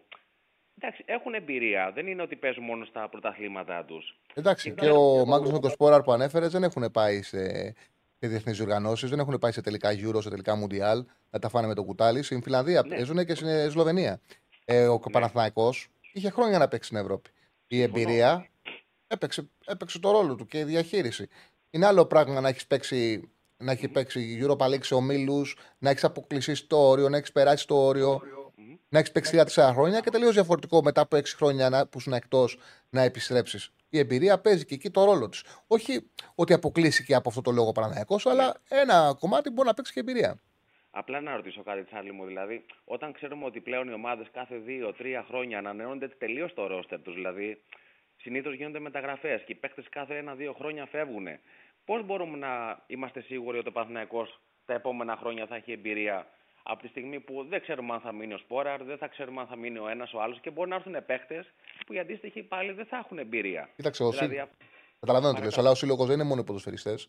Είναι όλη η βάση. Είναι όλη η νοοτροπία. Είναι το τεχνικό Α, επιτελείο, okay. είναι οι άνθρωποι που δουλεύουν εκεί, είναι ο οργανισμός, είναι ένας ολόκληρος οργανισμός που είναι ο σύλλογος. Και εντάξει, ασφαλώς πολύ είναι πολύ σωστό αυτό που λες, ότι ποδοσφαιρικά δεν είναι όπως ήμασταν παλιά, ρε παιδί μου, που Έτσι. έμενε ο κορμός, αλλάζουν οι παίκτες. Παίζει ρόλο και γι' αυτό το λόγο ζητείται και συνοχή. Είναι σημαντικό να υπάρχει και συνοχή. Δηλαδή, η μία ομάδα να είναι συνέχεια της άλλης. Να μην δημιουργείται κάθε χρόνο κάτι καινούριο. Αυτό, αυτό ήθελα να πω. Και ένα τελευταίο για να κλείσω. Ε, ήθελα να πω γενικά με το σπόρα ότι συμφωνώ ότι δεν θα πρέπει να γίνεται ανθρωποφαγία. Είμαι σύμφωνος με αυτό. Αλλά γενικά όμως δεν είμαι, είμαι αντίθετος στο να μην γίνεται κριτική σε έναν παίχτη, ειδικά όταν, όταν τον έχουμε ένα χρόνο. Και καλός κακός δεν έχει προσφέρει αυτά που θέλουμε στην ομάδα. Ε, θεωρώ ότι δεν είναι κακό το να γίνεται κριτική. Δηλαδή, ε, ακούω κάποια πράγματα τώρα τελευταία ότι μπορούμε να μιλήσουμε για το σπόρα και ότι θα νιώσουμε, ξέρω, άσχημα μέσα μας επειδή είπαμε κάτι άσχημο για το σπόρα. Αυτό κάπως, δηλαδή, εντάξει, το να πεις ότι ο παίχτη δεν τον θέλουμε στην ομάδα και δεν κάνει για την ομάδα, θεωρώ ότι δεν είναι κακό. Γιατί υπάρχουν παραδείγματα, δηλαδή, μπορούμε να πούμε από τη Σλάβια που ξεκίνησε πέρσι μέχρι και, και το χαμένο πέναλτι στο Βόλο, που να πούμε εντάξει, ένα χαμένο πέναλτι ήταν, αλλά έκρινε καλό κακός ένα πρωτάθλημα, έτσι είναι πράγματα που για μένα, ας πούμε, θεωρώ ότι μπορεί να κάνουμε μια κριτική και να πούμε εντάξει, δεν κάνει για την ομάδα, δεν τον θέλουμε. Τι άποψη έχεις εσύ, Τσάρλι, πάνω σε αυτό; Ε, νομίζω ότι η τοποθέτησή σου ήταν ήρεμη, ε, ε, συγκρατημένη, στοχευμένη, ήταν σωστή. Δεν, δεν μπορεί κάποιος να πει κάτι διαφορετικό. Και εννοείται είναι ξεκάθαρο αυτό που πες και δεν μπορεί να διαφωνήσει κάποιος. Εννο, εννοείται όμως ότι είναι σωστό που το χειροκροτήσαμε όταν δεν είναι καλά και το ένα και το άλλο. Αλλά να μην ξεχνάμε ότι ο άνθρωπος αυτός κάνει και μια δουλειά. Είναι η δουλειά του αυτή. Παίρνει εκατομμύρια λεφτά έτσι. Δηλαδή, άμα ήταν και εμείς όταν δουλεύαμε και δεν κάναμε κάτι σωστό, να μας χειροκροτάγανε και να μας λέγανε. Εντάξει, θέλω να πω ότι στο τέλος του ε, αυτό ότι κάνει και μια δουλειά άνθρωπος και πρέπει τη δουλειά του να την κάνει σωστά. Έτσι δεν είναι; Συμφωνώ. Αυτό ήθελα να πω, Τσάλι μου. Σε ευχαριστώ που με άκουσες. Πρώτη φορά παίρνω κιόλας. Να σε καλά, φίλε. Καλορίζικο και, και περιμένω να ξαναπάρεις. Σε ευχαριστώ πολύ και καλή επιτυχία και στην εθνική μας Ελλάδα σήμερα. Να σε καλά. να σε καλά. Μου. Καλό μεσημέρι. Γεια σου, λέει. Λοιπόν, ολοκληρώσαμε την πρώτη ώρα. Έχουμε φίλους στους γραμμές. Πολύ μικρό θα είναι το διάλειμμα. Επιστρέφουμε. Λοιπόν, επιστρέψαμε. Κλείσανε ε, τα παιδιά που περιμένανε. 2-10-22-05 444 το τηλεφωνικό μας κέντρο. Όπως καλέσει θα βγει κατευθείαν 2-10-22-05-444. Πες για το πόλ που έβαλες Στέφανε. Υπάρχει ένα poll ε, στο οποίο ουσιαστικά σας ε, ρωτάμε αν συμφωνείτε με την απόφαση του Κώστα Φορτούνη να αποσυρθεί από την Εθνική Ελλάδος. Απαντάτε με ναι ή όχι και θα σας κρατάμε ενημέρωση για τα αποτελέσματα. Εγώ να ψηφίσω, ο Φορτούνης έπρεπε να βρει στην Εθνική. Σήμερα έκανε πάρα πολύ σωστά που πήρε αυτή την απόφαση. Ναι, θα ψήφισα. Όχι ότι δεν θέλω το φορτώνει στην εθνική, τον θέλω 100%. Όμως έπεσε, έμπλεξε σε μια συζήτηση στην οποία δεν την άξιζε ο ίδιος. Θεωρώ ούτε η εθνική την άξιζε, ούτε η δουλειά του Πογέτε την άξιζε. Αν μου βάζει και το ψήφο, καλά έκανε. Ούτε η δουλειά του, Πουγιό, του Πογέτε την άξιζε. Το λέω, δεν ήταν υποχρεωτικό ο Φορτούνης να είναι βασικός στα πλάνα του για, για να είναι στην εθνική. Είναι άλλο πράγμα να κάνουμε κουβέντα. Να κάνουμε κουβέντα για ποιον λόγο ο Φορτούνης δεν ξεκινάει και είναι τελείως διαφορετικό πράγμα να κάνουμε κουβέντα γιατί ο Φορτούνης δεν είναι στην αποστολή. Δεν επιτρέπεται ένας ποδοσφαιριστής με την ποιότητα του Φορτούνη να μην καλείται στην εθνική Ελλάδος. Το παραλαμβάνω, δεν έχει καμία σχέση με την κουβέντα με το κλειστό κλαμπ του Ρεχάγκελ. Ο Ρεχάγκελ τότε είχε να επιλέξει από πάρα πολύ καλούς ποδοσφαιριστές. Ε, η εθνική μας ομάδα δεν έχει τη δυνατότητα να έχει τον, ε, να έχει το φορτούνι εκτός. Λοιπόν, για το Καρβάλιο έχουν έρθει πολλά μηνύματα για το αν θα πρέπει να φύγει ή όχι. Εγώ έχω δει ότι αυτή τη στιγμή ο Μαρτίνες παίζει ένα σύστημα 4-2-2-2. Δεν έχω δει πολλά καλά πράγματα του Καρβάλιο. Δεν πιστεύω ότι μπορεί να βοηθήσει να ανέβει επίπεδο Ολυμπιακός. Όμως ο Μαρτίνες σε αυτή τη θέση πίσω από τον επιθετικό έχει βάλει το Μασούρα και το Καρβάλιο. Δεν έχει βάλει άλλον ποδοσφαιριστή. Οπότε δεν ξέρω κατά πόσο τον εύκολο να φύγει από την ομάδα. Βέβαια θα γίνουν και μεταγραφές. Δεν αποκλείεται να μην τον χρειάζεται. Ποιοτική αναβάθμιση θα είναι για τον Ολυμπιακό να φύγει ο Καρβάλιο, γιατί σημαίνει ότι θα έχει καλύτερος στο χώρο του. Δεν έχει δείξει και σπουδαία πράγματα ο Καρβάλιο για να πρέπει ε, να παραμείνει. Για το αν ήθελε ο Φωτούνης να είναι βασικός, αυτή είναι μια άλλη κουβέντα. Δεν έχει σημασία. Ο προπονητής, ο Ομοσπονδιακός, είναι για να παίρνει δύσκολες αποφάσεις και να τις διαχειρίζεται. Σπουδαίοι παίκτες μένουν στην εθνική εκτός. Γιατί τυχαίνει σε εθνικές ομάδες, τυχαίνει, μπορεί μια. Για παράδειγμα, εμείς αριστερά. Εμείς αριστερά. Έχουμε αριστερά μπακ, έχουμε τον Τσιμίκα, τον Γιανούλη, τον, ε, το, ε, τον ε, Λυκογιάννη, τον Κυριακόπουλο. Έχουμε τέσσερα αριστερά μπακ που είναι σε ψηλό επίπεδο. Δεξί μπακ, δεξιά μπακ παίζει ο Ρότα, ο Μπάλντοκ, ο, ο Κότσιρας. Δεν έχουμε αντίστοιχα. Και τώρα βγαίνει και ο Βαγανίδης. Έχουμε πολύ καλύτερους αριστερό μπακ. Δηλαδή, αν ο Κυριακόπουλος με την αξία που έχει ήταν δεξίς μπακ, θα ήταν βασικός. Ο Κυριακόπουλος τώρα έκανε δηλώσεις και ήταν ενοχλημένος γιατί δεν πήρε ούτε το φιλικό. Και δεν πήρε ούτε το φιλικό γιατί είμαστε γεμάτοι αριστερά. Είμαστε γεμάτοι. Υπάρχουν ε, λύσεις, υπάρχουν ε, ποδοσφαιριστές. Αυτή είναι η πραγματικότητα. Δηλαδή, συμβαίνει αυτό στις εθνικές. Να έχεις πολλά δεκάρια, να μην έχεις. Δηλαδή, εγώ σου θεωρώ ότι στον άξονα στα κεντρικά χαφ, όπου για μια ομάδα που θα παίξει το ποδόσφαιρο παίζει η εθνική μας, ε, υστερούμε πολύ. Έχουμε πολλούς επιτελικούς σκάφ, δεν έχουμε κεντρικούς σκάφ. Λοιπόν, θα μας λείψει, λέει ο φίλος πολύ ο Φορτούνης. Μιλάμε για μεγάλη πορεία και συνεισφορά. Αυτό δεν μπορεί δεν να τη λέει κανένας. Ε, θα λείψει πάρα πολύ, στην, ε, πάρα πολύ, πάρα πολύ την εθνική ο Φορτούνης. Και λίγο θα είναι και η κλήρωση για το Europa. Αν τώρα πέσει, προλάβουμε και πέσει στην εκπομπή μας, εννοείται ότι θα την ε, συζητήσουμε την ε, κλήρωση. Θέλω να πω στου ότι βλέπω μαύρη οθόνη. Έχει... Είναι μαύρη οθόνη, δεν βλέπω. Και να θυμίσω κιόλας ότι στο charlieball.gmail.com μπορείτε να στέλνετε τα μηνύματά σας, να στέλνετε, τα, να στέλνετε φωτογραφίες, να στέλνετε υλικό από, ε, από ενασχόληση που θα έχετε, γηπαιδική ενασχόληση, δηλαδή να πάτε, ειδικά όσοι μένουν στο εξωτερικό, που θα πάτε, να πάτε, όταν πάτε να παρακολουθήσετε ένα παιχνίδι, θα είναι πάρα πολύ ωραίο να μας στείλετε μια ωραία φωτογραφία, γήπεδο, την παρέα σας, το πόσο ζήσατε, να στοιχήσουμε αυτή την, έτσι, την ε, σχέση την οποία έχουμε, να την επεκτείνουμε ακόμα περισσότερο μέσα από το mail charlieball.gmail.com Να υπενθυμίσω ότι τη Δευτέρα 12 με 2 ξεκινάνε εκπομπές ο Διονύσης Γεσίλας και ο Ηρακλής Αντίπας, Μουτσάτσος, με ρεπορτάζ. Θα έχουν μαζί τους ρεπόρτερ τον Αντώνη Τσακαλέα για ΠΑΟΚ, του Γεωργίου για ΑΕΚ. Ε, Όπα, τι είναι. Κοντό θα κάνει ανάλυση στην πασχετική θα είναι ένα επιτελείο. Θα έχουμε όλο το ρεπορτάζ καθημερινά των ομάδων, συζητήσεις με τον δικό τους τρόπο. Πραγματικά αξίζει να παρακολουθείτε την εκπομπή. Μου έκλεισε στο chat. Δεν έχουμε και γραμμές. Τι θα λέω. μου κλείσει το chat, ναι, μου κλείσει το chat.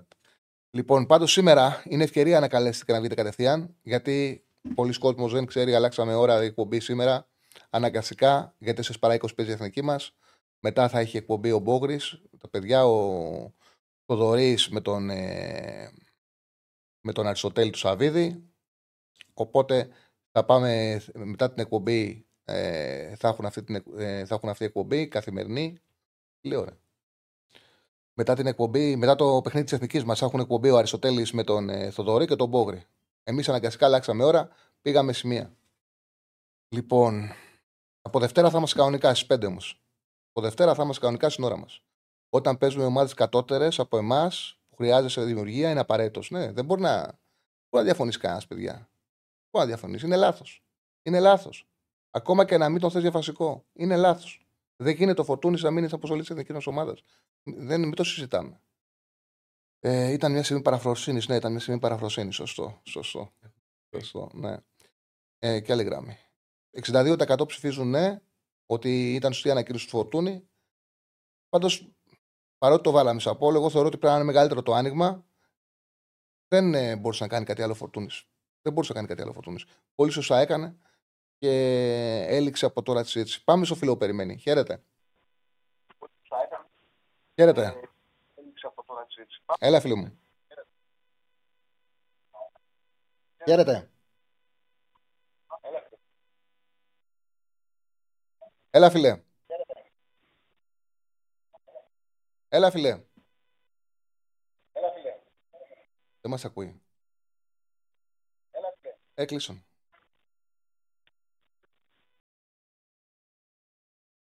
Λοιπόν, τις μεταγραφές της Liverpool, ο Ζομποσλά είναι παιχτάρα. Ο Ζομποσλά είναι παιχτάρα. Και ο Μακάλης είναι καλός παίκτης, αλλά ο Ζομποσλά είναι πολύ καλός ποδοσφαιριστής. Ενώνει κέντρο, επίθεση, τη ζει, θα κάνει πολύ μεγάλη διαφορά στην ε, Premier League. Πολύ μεγάλη διαφορά στην Premier League. Μην το συζητάς καθόλου. Είναι πραγματικά πολύ καλή μεταγραφή ο Ζομποσλά. Νομίζω ότι ήθελε ένα εξάρι, μακάρι να παίρνει τον Καϊσέδο, τον ε, Καϊσέδο η Λίβερπουλ, πήγε στη Chelsea. Ήταν πάρα πολλά τα λεφτά που έδωσε η Chelsea, δεν μπορούσε να τον πάρει. Δεν νομίζω ότι εκεί οι μεταγραφές που έγιναν θα κάνουν διαφορά. Η καλύτερη μεταγραφή είναι ξεκάθαρα όπως λέει. Ε, για τον Greenwood, δεν ξέρω τώρα. Αν πρέπει κιόλας να ενδιαφέρεται κάποιος τον Greenwood μετά από όσα έχουν συμβεί. Δεν έχω διαβάσει κάτι για τον ε, Greenwood, όχι. Δεν έχω διαβάσει εγώ κάτι. Πρώτη φορά το διαβάζω. Δεν το γνωρίζω. Τι; Ναι, OK, okay, δεν, το έχω, δεν το έχω διαβάσει. Ε, πρώτη φορά το βλέπω. Τον έχουμε γραμμή. Έλα, φίλε. Ναι, ακούγουμε. Μια χαρά. Ε, καλησπέρα, Τσάρλι. Καλησπέρα. Ε, θα ήθελα να σε ρωτήσω, Διονύσα, ο πειρά το όνομά μου. Έλα, Διονύση. Θα ήθελα να σε ρωτήσω πώς βλέπεις τον Ολυμπιακό, γιατί είχα μια απορία. Αν μπορεί να πάει σε ζώνη σε υψηλό επίπεδο, ας πούμε στο Europa League, χωρίς να έχει ας πούμε ένα εξάρι που να κινείται σε χώρους μπροστά από τα στόπερ και να έχει την πάσα σαν τον Ιμπόρα, δηλαδή να μην έχει κάποιον άλλον. Γιατί ο Έζε, κατά τη γνώμη μου, με τον Καμαρά κινούνται στους ίδιους χώρους. Εγώ είδα ότι με τον Έζε και το, το δίδυμο Έζε Καμαρά, ο Ολυμπιακός βελτιώθηκε πάρα πολύ. Σκλήρωνε πολύ στον άξονα και οι δύο πρεσάρουν πάρα πολύ. Δεν λείπει από τον Έζε η καλή μεταβίβαση. Δεν του λείπει. Όχι, δεν, δεν λείπει. Επειδή κινείται σε πιο, πιο μπροστά χώρους, νομίζω. Ναι, ε, επειδή θέλει το pressing ο Μαρτίνεθ. Αυτοί οι δύο, το δίδυμο, τους έδωσε τη δυνατότητα να πρεσάρουν. Εντάξει, κοίταξε να δεις, παίξανε και σε παιχνίδια που αγωνιζόντουσαν κατώτερους αντιπάλους. Θα δούμε πώς θα λειτουργήσουν σε παιχνίδια με ίσα μέτρα. Τα ίσα μέτρα. Εντάξει, ήταν μάτς τα οποία και τον Ατρόμητο και την Τσουκαρίτσκι, ο Ολυμπιακός μπόρεσε και την πίεση και έμειναν και ακόμα και τα δύο χάφ άξονα μείνανε ψηλά. Και κερδίσανε με αυτό. Δηλαδή, ο Ιμπόρα που θα έμενε κοντά στα στόπερ δεν θα μπορούσε να βοηθήσει τόσο πολύ στο πρεσάρισμα και στην πίεση, όπως ο Δίδυμο έσε με Μαντί Καμαρά. Εμένα, για αυτό που θέλει να παίξει ο Μαρτίνες με δύο δεκάρια δεξιά και αριστερά και δύο επιθετικούς, μου αρέσει πολύ το δίδυμο, το δίδυμο ΕΣΕ Μαντί. Μαντί. Πάρα πολύ. Ναι, και εμένα μου αρέσει πάρα πολύ. Αλλά με μικρές ομάδες, με ομάδε που ο Ολυμπιακός θα έχει την κατοχή και θα πρεσάρει. Η ερώτησή, η ερώτησή μου ήταν ως προς. Ε, θα παίξει, ας πούμε, ο Ολυμπιακός Europa League με μια ομάδα υψηλού επίπεδου. Δεν χρειάζεται και μια λύση για. Εντάξει, δεν αποκλείεται. Κοίταξε, το Μαρτίνεθ τώρα τον διαβάζουμε. Τώρα τον μαθαίνουμε. Δεν αποκλείεται σε αυτά τα μάτια να πει Δεν θέλω τέσσερις παίκτες ψηλά. Παίρνω τον Ιμπόρα εξάρι, κρατάω και τους δύο εσωτερικούς σκάφ, όπως έκανε ο, ο Μαρτίνς. Θυμίζω ότι ο Μαρτίνς από ένα σημείο και μετά πέτυχε με τριάδα. Είτε Γκυγέρ με μπουχαλάκι mm. σε με, Μεντί, είτε ο Εμβιλά αργότερα. Με τριάδες στο κέντρο. Τα, στα παιχνίδια ψηλού ανταγωνισμού. Δεν αποκλείεται και ο Μαρτίνεθ να πει σε αυτά τα μάτς Βάζω και τον Ιμπόρα στο 6, δύο εσωτερικούς σκάφη και κάνω τους 4 φυλά, τους κάνω 3. Είναι πολύ πιθανό να το δούμε αυτό. Απλά, απλά κατά τη γνώμη μου, νομίζω η Μπόρα δεν μπορεί να βοηθήσει. Αλλά δεν μπορεί και να δοκιμάσει κάτι άλλο. Δηλαδή, να παίξει με τρία χαφ στην Ευρώπη και να βάλει τον Αλεξανδρόπουλο δεν έχει καθόλου την πάσα, δεν μπορεί να το κάνει. Ε, η, αυτή τη στιγμή στο ρόλο του Ολυμπιακού μόνο ο Ντόι θα μπορούσε, αλλά δεν έχει δοκιμαστεί σε αυτό το ρόλο. Δηλαδή, να πει μια μέρα ξαφνικά βάζω τον Ντόι, ας πούμε, με Εντάξει. κάμαρα και έτσι βάζοντας δύο εσωτερικούς σκάφη, παίζοντα με τριάδα, για τον Ιμπόρα θα μικρύνουν τα μέτρα. Θα μικρύνουν οι χώροι. Ο Ιμπόρα έπαιζε στη θέση 6 σε Βίλη και Σβιγεράλ και έχει παίξει αγώνες ψηλού επίπεδου. Έχει εμπειρία. Αν του μικρύνεις τα μέτρα και δεν τον ανοίξεις σε ένα σύστημα με τέσσερις παίκτες ψηλά, όπου φαίνονται οι αδυναμίες του στα τρεξίματα, τότε ο Ιμπόρα μπορεί να φανεί πραγματικά πολύ καλύτερος από ό,τι τον βλέπεις. Γι' αυτό το λόγο σου λέω ότι αν δούμε τριάδα στο κέντρο, και ο Ιμπόρα από τη θέση 6 μπορεί να σταθεί. Σε δίδυμο θα έχει πρόβλημα. Σε δίδυμο, ναι, δεν μπορεί. Δεν, δεν έχει τα μέτρα. Όπως δεν έχει και ο Μπουχαλάκης τα μέτρα. Σε και γράφει και ένας φίλος για το οποίο συμφωνώ για τριάδα. ίσως να είναι προτιμότερο ακόμα και το S εξάρι Αλεξανδρόπουλος Μαντί Καραμαρά. Έχει δίκιο. Αυτό για, δίκιο. ευρωπαϊκό μάτς είναι, αυτό για ευρωπαϊκό μάτς είναι πολύ σωστό. Βέβαια, Γιατί βέβαια. ο Αλεξανδρόπουλος είναι ένα box to box καθαρό. Ο Καμαρά έχει δοκιμαστεί και σε πιο δημιουργική θέση με τον Μαρτίνς. Όχι, ο φίλος του Θάνο που μας όστειλε στο chat έχει πάρα πολύ δίκιο. Πάρα πολύ δίκιο. Μμ. Είναι πιο καλή τριάδα η συγκεκριμένη. Συμφωνώ. Και ο άλλος προβληματισμός που έχω με τον Ολυμπιακό στα στόπερ, πέρα από τον Ντόι δεν υπάρχει δημιουργικό στόπερ. Και βλέπω, ας πούμε, το Ρέτσο, κάτι που δεν το έχει το παιδί το συγκεκριμένο, να παίρνει την πρωτοβουλία να είναι αυτός που βγάζει την μπάλα από την άμυνα. Δηλαδή θα συνεχίσουμε να βλέπουμε αυτό. Γιατί ούτε από τον Πορόζο βλέπω τέτοια στοιχεία από το, που είδα κάποια μάτια στη Όχι, Γαλλία, όχι, όχι, όχι, όχι. ούτε δεν τα από το έχει. Φρέι. Δεν τα έχει. Δεν τα έχει. Δηλαδή, κατά τη γνώμη σου, Τσάρλι, το ρόλο ας πούμε, του παίκτη που βγάζει την μπάλα από την άμυνα θα, θα συνεχίσει να την έχει ο Ρέτσος; Αν δεν αποκτηθεί αμυντικός, θα, την έχει, θα το έχει ο Ρέτσος και θα παίρνει βοήθεια από τα χαφ. Και παιχνίδι με παιχνίδι, όσο παίζει και όλο ο ποδοσφαιριστής, ελπίζει να βελτιώνεσαι. Ήδη ο Ρέτσος έχει μπει καλά μέσα στη σεζόν. Σίγουρα εκεί σε αυτό το κομμάτι, στο build-up από χαμηλά, το κεντρικό αμυντικό δίδυμο φαίνεται να υστερεί ο Ολυμπιακός. Αλλά όταν ε, ένα δίδυμο δέσει, γίνει το βασικό, πάρει συγχώμενα παιχνίδια, μπορεί στη διάρκεια να βελτιωθεί. Και λέει ένας φίλος ότι ξέρει μπάλα. Ο Ρέτσο έχει παίξει και χαφ. Ναι, OK. OK, δεν έχει την ποιότητα, συν- την ασφάλεια στην πάσα. Θεωρώ, μα- θεωρώ Αλλά με οκ. αυτή την έννοια ότι ο Ντόι μπορεί να εξυπηρετήσει καλύτερα από τα στόπερ του Ολυμπιακού αυτό το ρόλο. Μμμ. Το δούμε και στην πράξη. Θα το δούμε και στην πράξη το συγκεκριμένο που λες, φίλε μου. Ναι, δεν λέω αν είναι καλύτερο Ναι, ναι, ναι. ή χειρότερο στόπερ από τους υπόλοιπους, από αυτούς που πήρε. Όχι, αλλά για το χτίσιμο του έχει- παιχνιδιού, είναι Ναι, ξεκάθαρο. ναι, ναι, για το χτίσιμο του παιχνιδιού. Ναι. Δηλαδή θεωρώ ότι είναι ο μόνος. Αυτά είχα να πω, Τσάρλι. Ευχαριστώ. Να είσαι Ευχαριστώ καλά. πάρα πολύ. Να είσαι καλά, φίλε μου. Να είσαι καλά. Ότι έχει παίξει και αριστερό μπακ. Ο Ρέτσος ε, είναι στόπερ που ξέρει μπάλα. Ναι, ναι, εντάξει, ασφαλώς. Απλά θα πάρει μεγάλο βάρος φετινό Ολυμπιακό και πιθανότατα το παιδί να κάνει καλό, να το χρειάζεται κιόλας να πάρει παιχνίδια ώστε να δείξει τα πλεονεκτήματά του και παίζοντας, παίζοντας, παίζοντας, οι παίκτες βελτιώνονται. Έχει περάσει τραυματισμούς, έχει περάσει αρκετά, έπεσε η αξία του, δέχτηκε μια απίστευτη κριτική, άδικη κριτική πέρσι, ειδικά με το λάθος που έγινε με τον Άρη. Όμως φαίνεται ότι ήρθε ένας προπονητής να βάλει τα πράγματα σε μια σειρά. Αυτό έχει γίνει στον Ολυμπιακό φέτος. Έχουν μπει τα πράγματα σε μια σειρά, λιγότερες κινήσεις. Βλέπουμε ότι παρότι έρχονται παίκτες, οι αλλαγές από τη μία ομάδα στην άλλη είναι περιορισμένες. Δηλαδή δεν βλέπεις από παιχνίδι σε παιχνίδι πάρα πολλές αλλαγές. Βλέπεις συγκεκριμένο σύστημα, συγκεκριμένη διάταξη. Οι ίδιοι παίκτες, 13-14 παίκτες παίζουν και αυτός που μπαίνει, άμα πείσει, μένει. Αυτό είναι το σημαντικό σε μια ομάδα. Και θεωρώ ότι με αυτόν τον τρόπο βλέπουμε ότι τον Ολυμπιακό να εξελίσσεται και βλέπουμε επίσης το κάθε παιχνίδι να είναι καλύτερο από το προηγούμενο. Το οποίο είναι και το ζητούμενο για μια ομάδα. Άμα σκεφτούμε όλα τα παιχνίδια του Ολυμπιακού, σε όλα τα παιχνίδια του Ολυμπιακού, το κάθε παιχνίδι ήταν, ήτανε καλύτερο από το προηγούμενο που έδωσε. 64% έχουν ψηφίσει ναι ότι σωστά έκανε ο Φορτούνης που ανακοίνωσε σήμερα την αποχώρηση του από την εθνική ομάδα. Έχουμε άλλη γραμμή; Μμμ.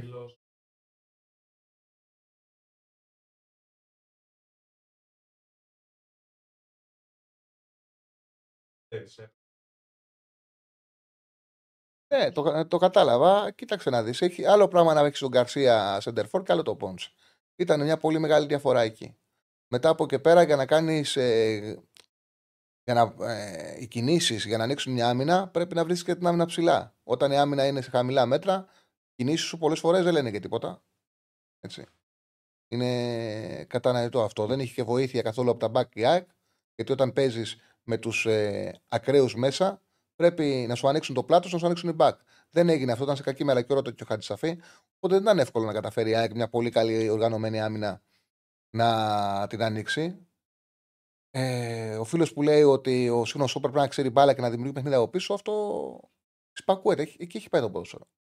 Γι' αυτό το λόγο βλέπουμε και προπονητές να επιλέγουν αμυντικούς με πρώτο κριτήριο ότι καλή πάσα. Και μετά να, να είναι στο μυαλό τους η δύναμη, η σκληράδα, το πώς λειτουργούν αμυντικά. Γιατί πλέον το χτίσιμο του παιχνιδιού γίνεται από χαμηλά. Και προσέχτε, ακόμα και να μην έχεις αποφασίσει εσύ, να ζητήσει τόσο πολύ στο build-up. Επειδή οι ομάδες σε πρεσάρουν, σε πιέζουν, αν ο παίκτης δεν έχει την σωστή πάσα, αν ο, ο αμυντικός δεν έχει τη σωστή πάσα, το πρόβλημα που δημιουργείται είναι τεράστιο. Δηλαδή, ακόμα και να πεις ότι είμαι ένα προπονητή, ο οποίος δεν θέλω, ρε παιδί μου, αμυντικός να δίνει την παραδίπλα και να χτίζει το παιχνίδι. Θέλω να πέσω σε μεγάλες πάσες και να πρεσάρω. Όμως, αν ο αμυντικός σου δεν έχει τη δυνατότητα να δώσει την πάσα, θα αντιμετωπίσεις πρόβλημα από το πρέσβη του αντιπάλου. Είναι υποχρεωτικό έτσι όπως γίνεται το ποδόσφαιρο, ο αμυντικός να ξέρει πάσα. Γι' αυτό το λόγο βλέπουμε ότι και στο χρηματιστήριο έχουν ακριβίνει πάρα πολύ καλή αμυντική. Δηλαδή δεν ισχύει αυτό που ίσχυε παλιά ότι πληρώνουμε το Σιντερφόρ. Πλέον πληρώνεις και τα στόπερ ακριβά. Πολύ ακριβά. Άλλαξε το ποδόσφαιρο. Ναι, έχει ξεκινήσει κλήρωση. Ε, έχουν μπει ομάδες τώρα για το Europa, έχουν μπει ομάδες ε, ε, αναομίλου. Δηλαδή στο πρώτο όμιλο η West Ham, στο δεύτερο όμιλο η Ajax, στο τρίτο όμιλο η Rangers, επικεφαλής. Δηλαδή έχουν μπει οι επικεφαλής των ομίλων από το πρώτο γκρουπ. Στο πέμπτο όμιλο είναι η Liverpool, στον έκτο η Villarreal, στον έβδομο η Ρώμα, στον όγδοο η Leverkusen. Δεν λέει κάτι αυτό. Μόλις αρχίσουν και από τα υπόλοιπα group να μπαίνουν ομάδες, θα ε, αρχίσουμε να κατασαλάσουμε και σε ποιο όμιλο είναι καλύτερο να πέσουν οι δικές μας ομάδες. Λοιπόν, η West Ham μπήκε στο πρώτο σαν επικεφαλής, επειδή κατέκτησε το conference ε, πέρσι. Λοιπόν, στο πρώτο όμιλο πήγε η West Ham, στο δεύτερο ο Ajax, τρίτο η Rangers, τέταρτο Αταλάντα, πέμπτο ο Liverpool, έκτο όμιλο Villarreal, έβδομο η Ρώμα και όγδο η Leverkusen. Λοιπόν, ωραία, τη βλέπουμε και την κλήρωση εδώ. Σε λίγο θα βγει ο θρύλος, λέει ο φίλος. Θα δούμε. Ε, για να δούμε. Και νομίζω, τι έγινε, βγήκε ο Ολυμπιακός και το δείχνει το Μαρνάκι. Ε, βγήκε ο Ολυμπιακός πρώτος και τώρα κοιτάμε βγήκε ο Ολυμπιακός. Και τώρα κοιτάμε σε ποιον όμιλο θα πέσει ο Ολυμπιακός.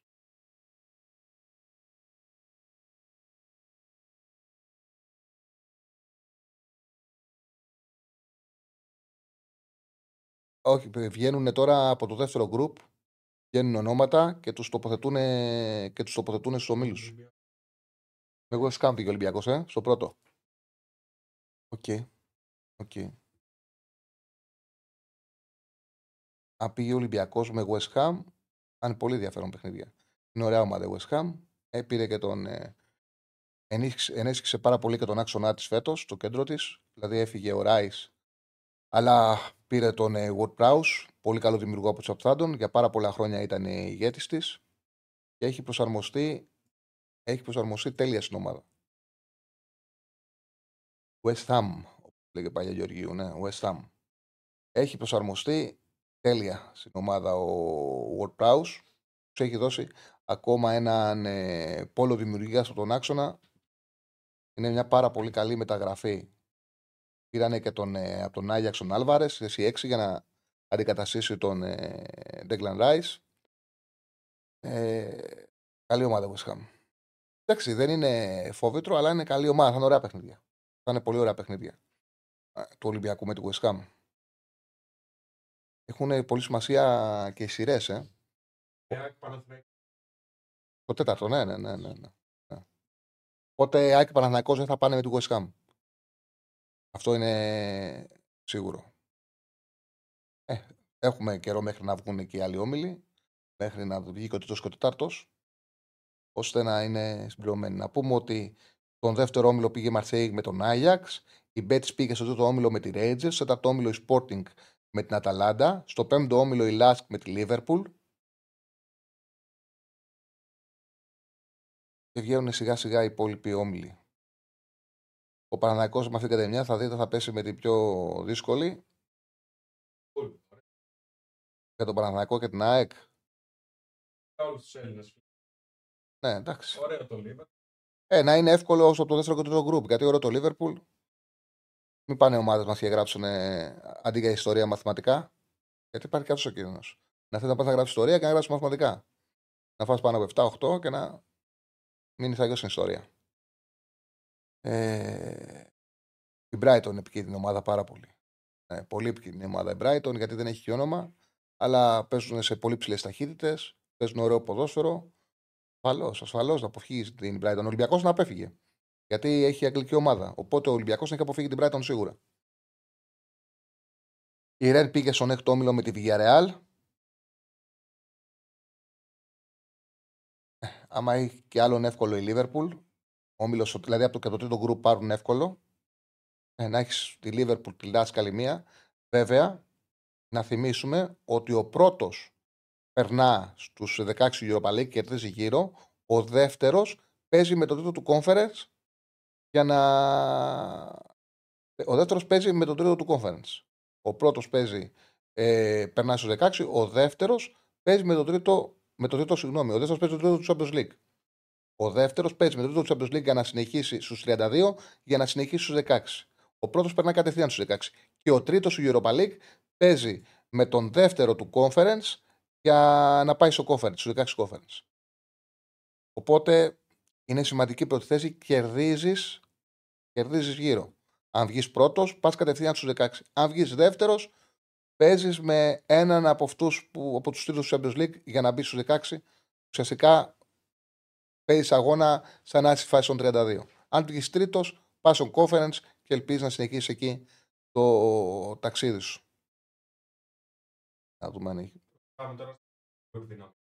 Να πω ότι η Καραμπάκ πήγε με τη Leverkusen, η Σλάβια με τη Ρώμα. Οπότε τα πρώτα δύο είναι τα εξής. Πρώτος όμιλος Ολυμπιακός West δεύτερος Μαρσέη Γάγιαξ, τρίτος Μπέτη Rangers, τέταρτος Sporting Αταλάντα, πέμπτος Λάσκ Λίβερπουλ, έκτος Ρένλι Βιγαρεάλ, έβδομος Λάβια Ρώμα, όγδος Καραμπάχ Λεβερκούζεν. Και τώρα μπαίνουν το τρίτο γκρουπ. Ποιες ομάδες μπαίνουν, μπαίνει Μόλντε, μπαίνει Μπράιτον, μπαίνει Σερίφ, μπαίνει Ουνιόν, μπαίνει Φράιμπουργκ, μπαίνει η Σπάρτα, ε, η Σπάρτα Πράγας, μπαίνει Μακάμπι Χάιφα και μπαίνει και η Στουρμ. Και Φράιμπουργκ, πάλι Φράιμπουργκ με Ολυμπιακό. Δύσκολο, δύσκολη τριάδα. West Ham, Φράιμπουργκ, Ολυμπιακός. Δύσκολη η πρώτη τριάδα του Ολυμπιακού. Και περιμένουμε και τι θα βγει από το τέταρτο γκρουπ. Η Brighton όμω δεν υπάρχουν και γιατί για σκέψου να ήταν και στο δεύτερο γκρουπ. Έπεσε η Brighton, Άγιαξ και Μαρσέιγ. Είναι δύσκολη όμιλη. Λοιπόν, επαναλαμβάνω, Ολυμπιακός με Φράιμπουργκ ξανά και West Ham. Δεν είχε καλές εμπειρίες από την ε, αναμνήση από τη Φράιμπουργκ πέρσι. Πάντως φέτος πιστεύω θα είναι καλύτερος Ολυμπιακός. Θα είναι πιο ανταγωνιστικός. Θα είναι καλύτερα γυμνασμένος, θα έχει περισσότερα δεξίματα. Δεν θα πάθει ό,τι έπαθε πέρσι. Από τη Φράιμπουργκ που ειδικά η εικόνα του στο Καραϊσκάκη ήταν. Ε, η εικόνα σε αυτό το ματς Ολυμπιακός Φράιμπουργκ ήταν ντροπιαστική για τον Ολυμπιακό, αλλά ήταν μια ομάδα εντελώς αγύμναστη. Λοιπόν, η Σπάρτα Πράγας στον όμιλο με Rangers Μπέτη. Να τι όμιλοι, ε. Η Ουνιόν με Λίβερπουλ και Λάσκ στον πέμπτο όμιλο. Στο πέμπτο όμιλο. Οπότε ο τέταρτος έχει μείνει ακόμα κενός. Γιατί η Ουνιόν δεν μπορούσε να πέσει με Φράιμπουργκ, δεν μπορούσε να πέσει μάλλον στο τέταρτο όμιλο. Που στο τέταρτο όμιλο είναι Sporting κι Αταλάντα. Όχι, όχι. Κάνω λάθος. Τέλος πάντων, περιμένουμε να δούμε και τους άλλους όμιλου. Ε, Λούκι λέει έκατσε πάλι στον Ολυμπιακό. Ναι, δεν είναι εύκολος. Όμιλος με Φράιμπουργκ και West Ham. Εντάξει, δεν είναι αδύνατο ένας καλός Ολυμπιακός να διεκδικήσει έτσι να πει την πρώτη δυάδα. Και υπάρχει και τρίτη θέση που δίνει δυνατότητα να συνεχίσει το conference. Μην το υποτιμάμε και το conference. Λοιπόν, έχουμε τέταρτο όμιλο μπήκε η Sturm με Αταλάντα και Sporting. Ε, η Μακάμπι Χάιφα στον έκτο όμιλο με Villarreal και Ρεν. Να τι όμιλοι. Είπαμε στο πέμπτο πήγε η Ουνιόν με Liverpool και Λάσκ. Σιγά σιγά αρχίζει να συμπληρώνεται και το τρίτο, και από το τρίτο γκρουπ. Να συμπληρώνονται οι όμιλοι. Έχει, έχουν μείνει δύο τελευταίοι, ο έβδομος και ο όγδος.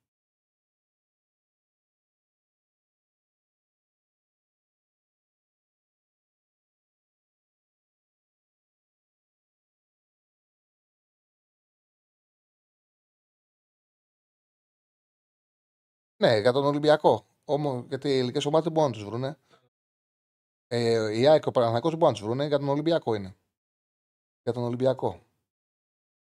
Ράιμπουργκ, West Ham να έχει, και, να έχει μια καλή από το Τετάρτο, μια εύκολη, ώστε τουλάχιστον να είναι εύκολο να εξασφαλίσει τη θέση και να παίξει με τη Γερμανική, με τη Φράιμπουργκ και τη West Ham να μπει στο δίδυμο.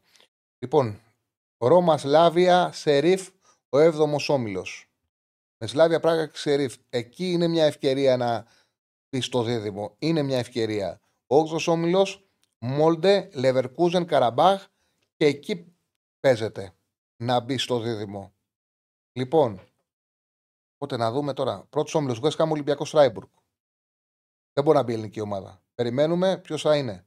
Από Τουλούζ, ΑΕΚ, ΑΕΚ ε, Μπάτσκα το Πόλα τη Σερβική, Σερβέτ, Παναθηναϊκό, Ρακόβ, Άρης Λεμεσού και Χάκεν. OK, okay, ουσιαστικά να μην πάρει του Τουλούζ θέλουμε ο Ολυμπιακός. Να μην πάρει το Τουλούζ. Οι άλλες ομάδες ε, και τη Σερβέτ να μπορούσε να αποφύγει. Λοιπόν, ναι. Από εκεί πέρα θα ήταν ωραίο για τις ελληνικές ομάδες, για, για ΑΕΚ και Παναθηναϊκό, να αποφύγουν σίγουρα το Άγιαξ Μαρσέιγ Μπράιτον μακριά. μακριά, είναι φωτιά. Αταλάντα Sporting Sturm δύσκολο. Ε, Liverpool Ασκουνιών δύσκολο. Η Ρεάλ Ρεν Μακάμπι Χάιφα δύσκολο είναι αλλά όχι αδύνατο. Πιο βατό φαίνεται το Σλάβια Σερίφ με τη Ρώμα για μένα. Για μένα φαίνεται πιο βατό. Και το Καραμπάχ Μόλτε με τη Leverkusen και αυτό ε, παίζεται. Κατά, κατά πολλά βγήκε. Αχα, OK. Okay. Μπάτσκα, Μπάτσκα Το Πόλα με τον Ολυμπιακό, η σέρβικη. Εντάξει. Πού θα πάει; Ο Άγιαξ Μαρσέιγ Μπράιτον, η χειρότερη. Την πήρε η ΑΕΚ. Πήρε πολύ δύσκολη τετράδα η ΑΕΚ. Άγιαξ Μαρσέιγ Μπράιτον. Ωραία παιχνίδια θα δούμε. Όμιλος Champions League είναι αυτός εδώ μεταξύ. Άγιαξ Μαρσέιγ Μπράιτον είναι όμιλος επίπεδου Champions League. Είναι πολύ δύσκολος όμιλος. Θα δούμε ωραία μάτς. Έξι ματσάρε. Αλλά είναι δύσκολος και θα, και θα την κουράσει αυτός ο όμιλος γιατί είναι γρήγορες ομάδες. Θα την κουράσει την ΑΕΚ αυτός ο όμιλος. Θα παίξει έξι παιχνίδια υψηλής έντασης, υψηλής ταχύτητας. Πρόβλημα. Δύσκολος όμιλος έτυχε. Πολύ δύσκολος όμιλος έτυχε στην ΑΕΚ. Είναι το group θανάτου, είναι αυτό που λέγαμε να μην σου τύχει. Ξέτυχε της ΑΕΚ. Ο Άρης Λεμεσού πήρε Ρέιτσες με τη Σπάρτα.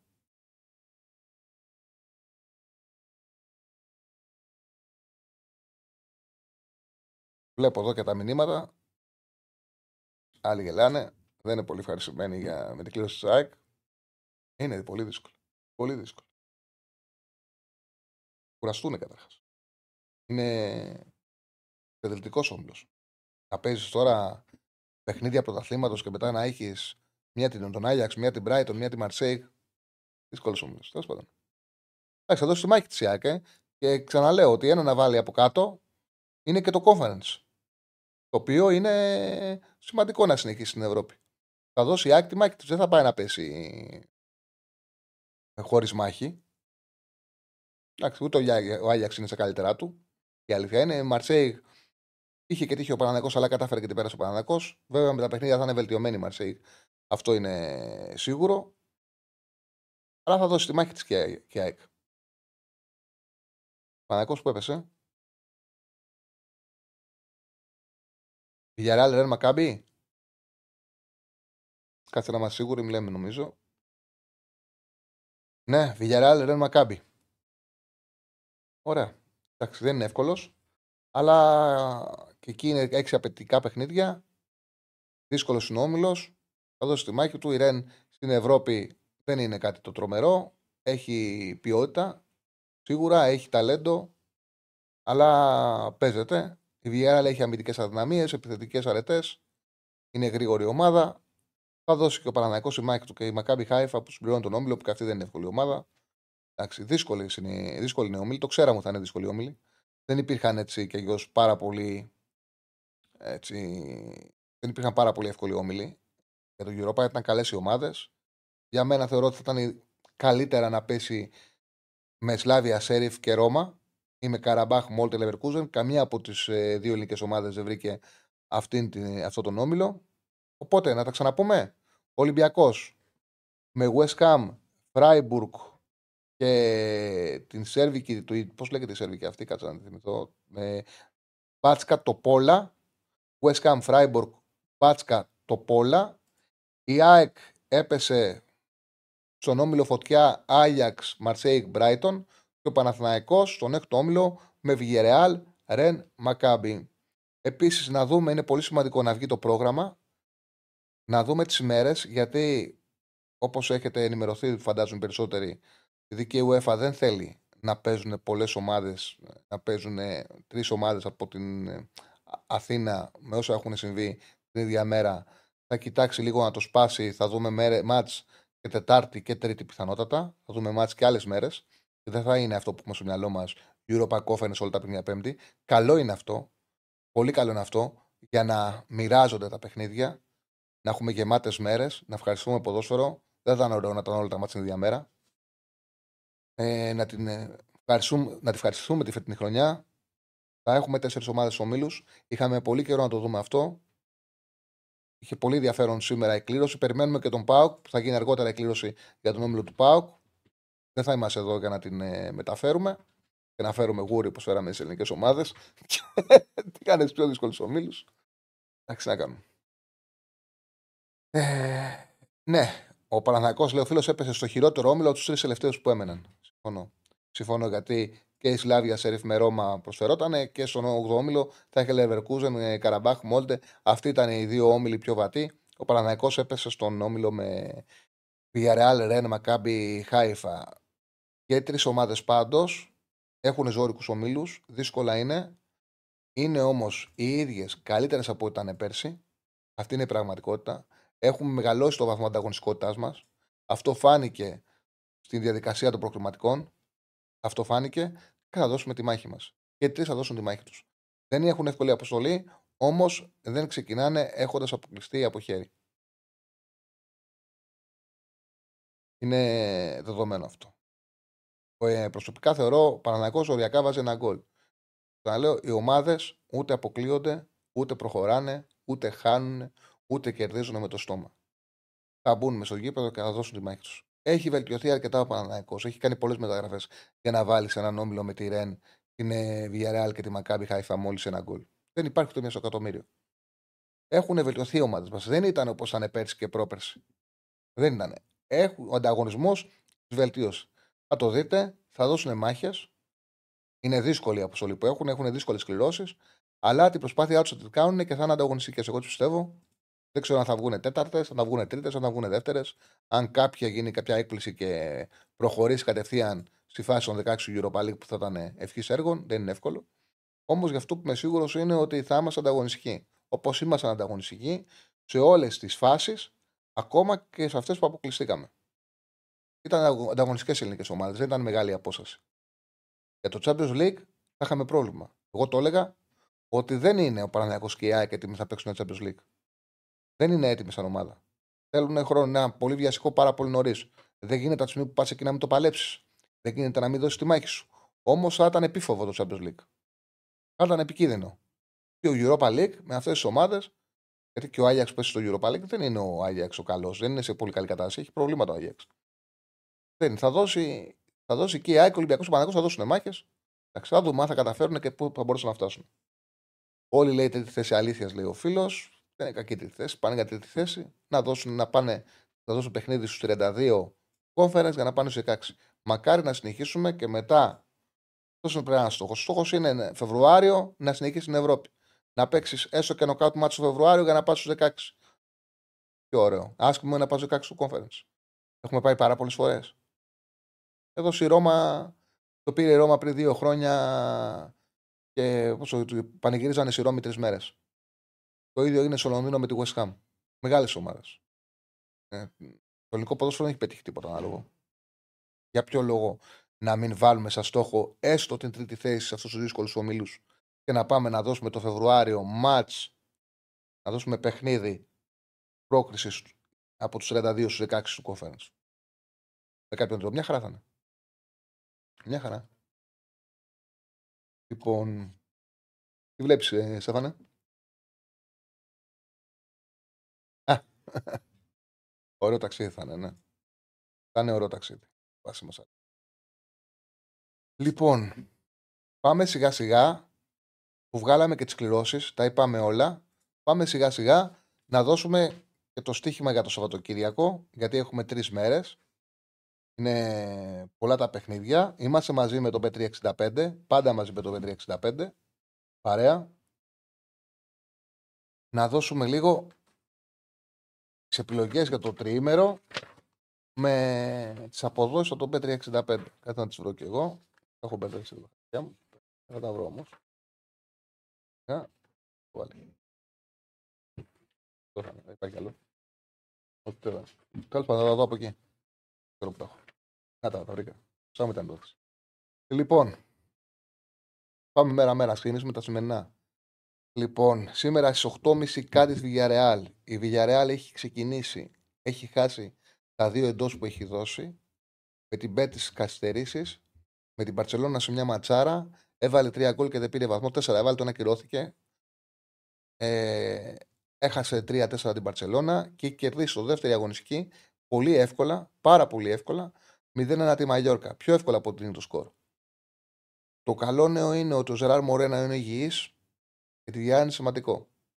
Πολύ σημαντικό. Πήρε τον Σάρλοθ, έναν Σέντερφορ, ο οποίος έπαιζε στο Σιεδάδ. Τον είχαν πάρει δανεικό από την Λιψία. Τώρα παίζει Villarreal. Καλή μεταγραφή, καλός Σέντερφορ, σκόραρε κι αυτός. Από την Κάντιθ, 2-15 είναι το διπλό. Από την έδρα της Κάντιθ μπορεί να περάσει, να ξεκινήσει με δύο ήττες εντός, με δύο διπλά εκτός. Δεν είναι τίποτα το ίδιο το Κάντιθ. Αργή ομάδα είναι κιόλας. Μπορεί να κρατήσει όπως έκανε στη Μαγιόρκα το 0 πιο εύκολα και να πάει να πάρει το διπλό. Τώρα το Λούτον West Ham. Ένας φίλος βγήκε που πραγματικά ασχολείται με το ευρωπαϊκό ποδόσφαιρο και είπε ότι είναι δύσκολο. Όλα τα παιχνίδια είναι δύσκολα και πιθανότατα να έχει δίκιο και να πάρει αποτέλεσμα η Λούτον. Και έχει δίκιο ότι τώρα θα πρέπει να πάρει την μπάλα. Μέχρι τώρα έχει κάνει δύο πολύ καλές νίκες με Chelsea 3-1 και, στο είναι, και το διπλό στην Brighton παίζοντας με μικρή κατοχή μπάλας. Βέβαια, εγώ θεωρώ ότι έχει βελτιωθεί πάρα πολύ και σε κατοχή. Είναι καλή ομάδα West Ham και με το World Prowse είναι πολύ καλή μεταγραφή. Έχει πολλούς παίκτες να σκοράρουν. Πέρσι μπερδεύτηκε ο Μόγες με τον ε, Καμάκα που έβαζε επειδή τον είχαν αγοράσει αντί για τον Μάρκο Αντώνιο. Τώρα είναι ξεκάθαρος βασικός striker ο Μάρκο Αντώνιο. Οπότε αυτό έχει ευνοήσει και έχει βοηθήσει πάρα πολύ τη West Ham. Το δημιουργικό κομμάτι. Έχει ξεκινήσει καλά.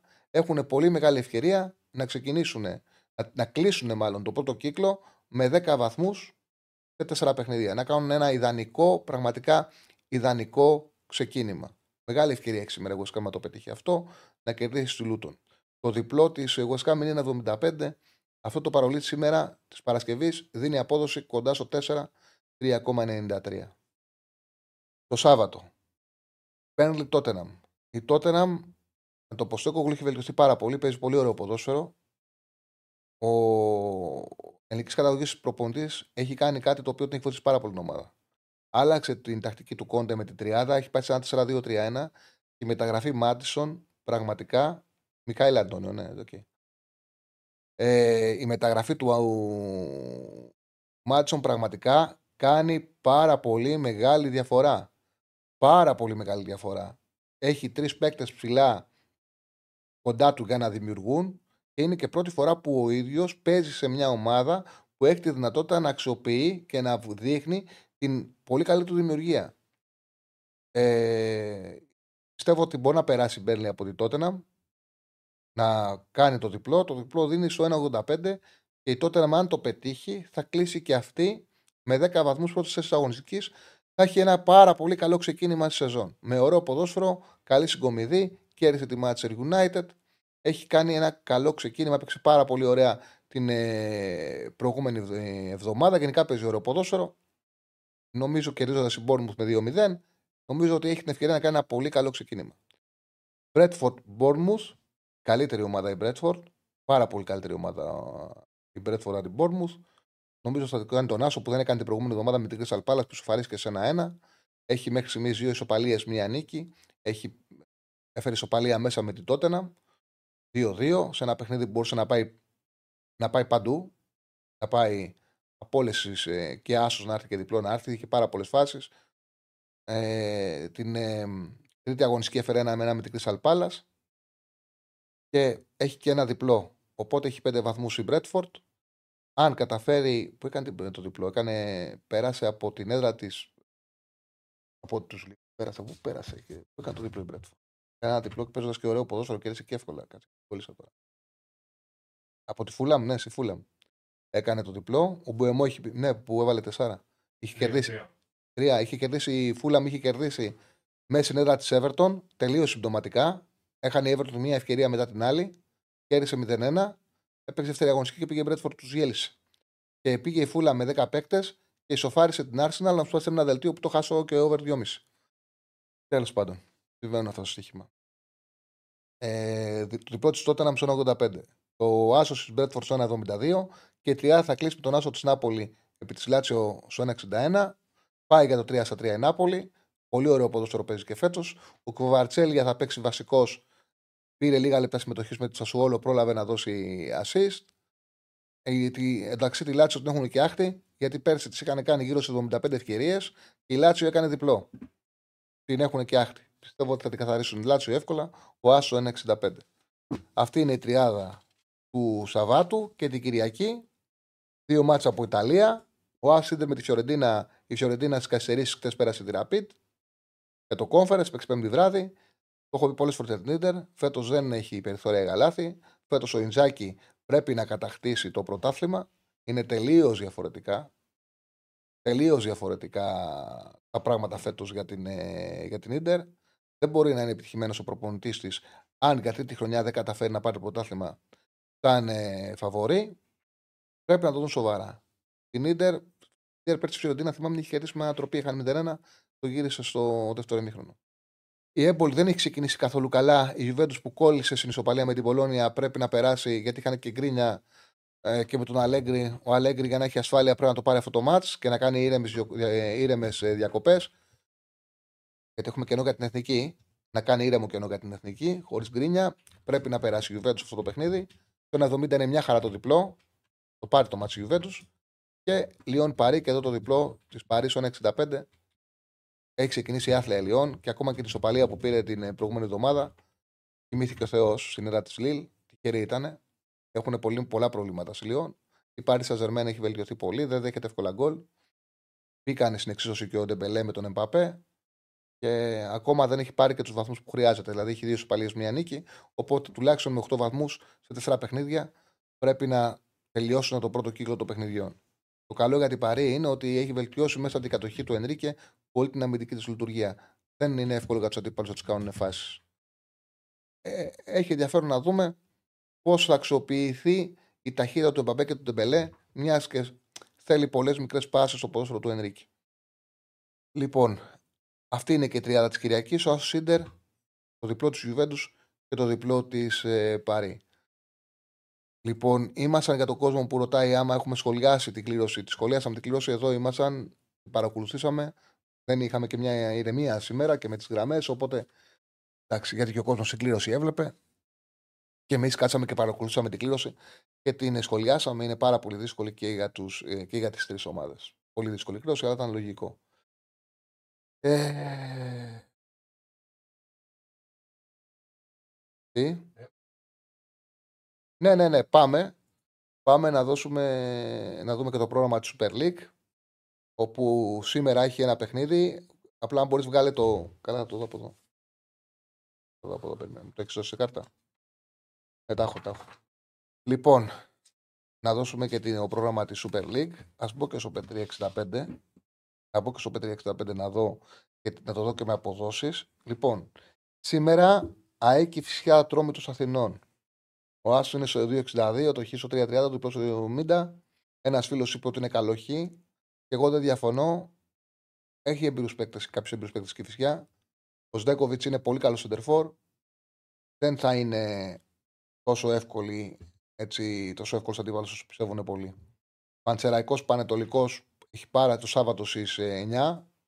Το μοναδικό παιχνίδι του Σαββάτου έχει πάρα πολύ μεγάλο ενδιαφέρον να δούμε το Παντσεραϊκό σε ένα παιχνίδι στην έδρα του πώς θα λειτουργήσει όταν θα πρέπει να πάρει μπάλα και ο Πανσεραϊκός. Γιατί τον είδαμε σε δύο δύσκολα παιχνίδια, σε δύο παιχνίδια υψηλού ανταγωνισμού εκτός έδρας που είχε μικρή κατοχή μπάλας όμως. Θα έχει πολύ μεγάλο ενδιαφέρον να δούμε τον Πανσεραϊκό πώς θα λειτουργήσει όταν θα πρέπει να πάρει αυτό την μπάλα. Άρης Αστέρα Τρίπολη στην Κυριακή στις 8 Δεμπούτο Μάτζιου, δεμπούτο Πρεμιέρα Μάτζιου την ε, δεύτερη του συνεργασία με τον Άρη. Φαντάζομαι ότι και ο κόσμος θα το χειροκροτήσει. Είναι περίεργο που παίζει πρεμιέρα με την πρώην του ομάδα, όπου πήγε εκεί και είχε γνωρίσει την αποθέωση τον κόσμο του Άρη σαν αντίπαλο. Τώρα θα ξανάρθει ο Αστέρα Τρίπολης να τον υποδεχτεί, να τον κερδίσει ο Άρης. Είναι πολύ σημαντικό να ξεκινήσει με νίκη, το καταλαβαίνει ο καθένας. Αν και ο Μάτζο θα χρειαστεί πολύ μεγάλη πίστοση χρόνου. Χαμηλά ο Άσο 1,53. Παρά τη ψυχολογία που θα δώσει ο Μάτζιος, δεν νομίζω ότι αξίζει. Ο Ολυμπιακός Λαμία στις 8. Εγώ θέλω να δω πόσο πάει ο Άσος με ασιατικό χάντικα 1,5 στο 1,850. Έχει ενδιαφέρον. Νομίζω ότι ο Ολυμπιακός, εγώ τον Ολυμπιακό σε κάθε παιχνίδι να είναι και καλύτερος από το προηγούμενο. Σε κάθε παιχνίδι να βελτιώνεται. Ε, δεν πιστεύω ότι θα μείνει σε μια νίκη με ένα γκολ διαφορά ο Ολυμπιακός. Θα ψάξει να κερδίσει μεγαλύτερο σκορ. Ο Άσο ασιατικό χάντικα είναι μια χαρά στο 1,850. Όφι Πάουκ, ωραίο μάτς. Όφι παίζει μπάλα, παίζει 3-5-2 με δύο φορ ε, μπροστά, έχει προβλήματα πίσω. Ε, το goal goal μου αρέσει εδώ. Αν χρει... Για να το κερδίσει ο Πάουκ το μάτς που δεν αποκλείεται, θα χρειαστεί να βάλει πάνω από 1,5 γκολ. 1,90 είναι το goal goal. Θα το είχα στο μυαλό μου και για 1-2-1-3. Πάντως ΟΦΗ θα σκοράρει θεωρώ. Ο ΠΑΟΚ, αν θα βάλει πάνω από 1,5 το γκολ το πιο πιθανό να κερδίσει. Ένα γκολ το του φτάνει για να φύγει με διπλό από το Γεντί Κουλέ.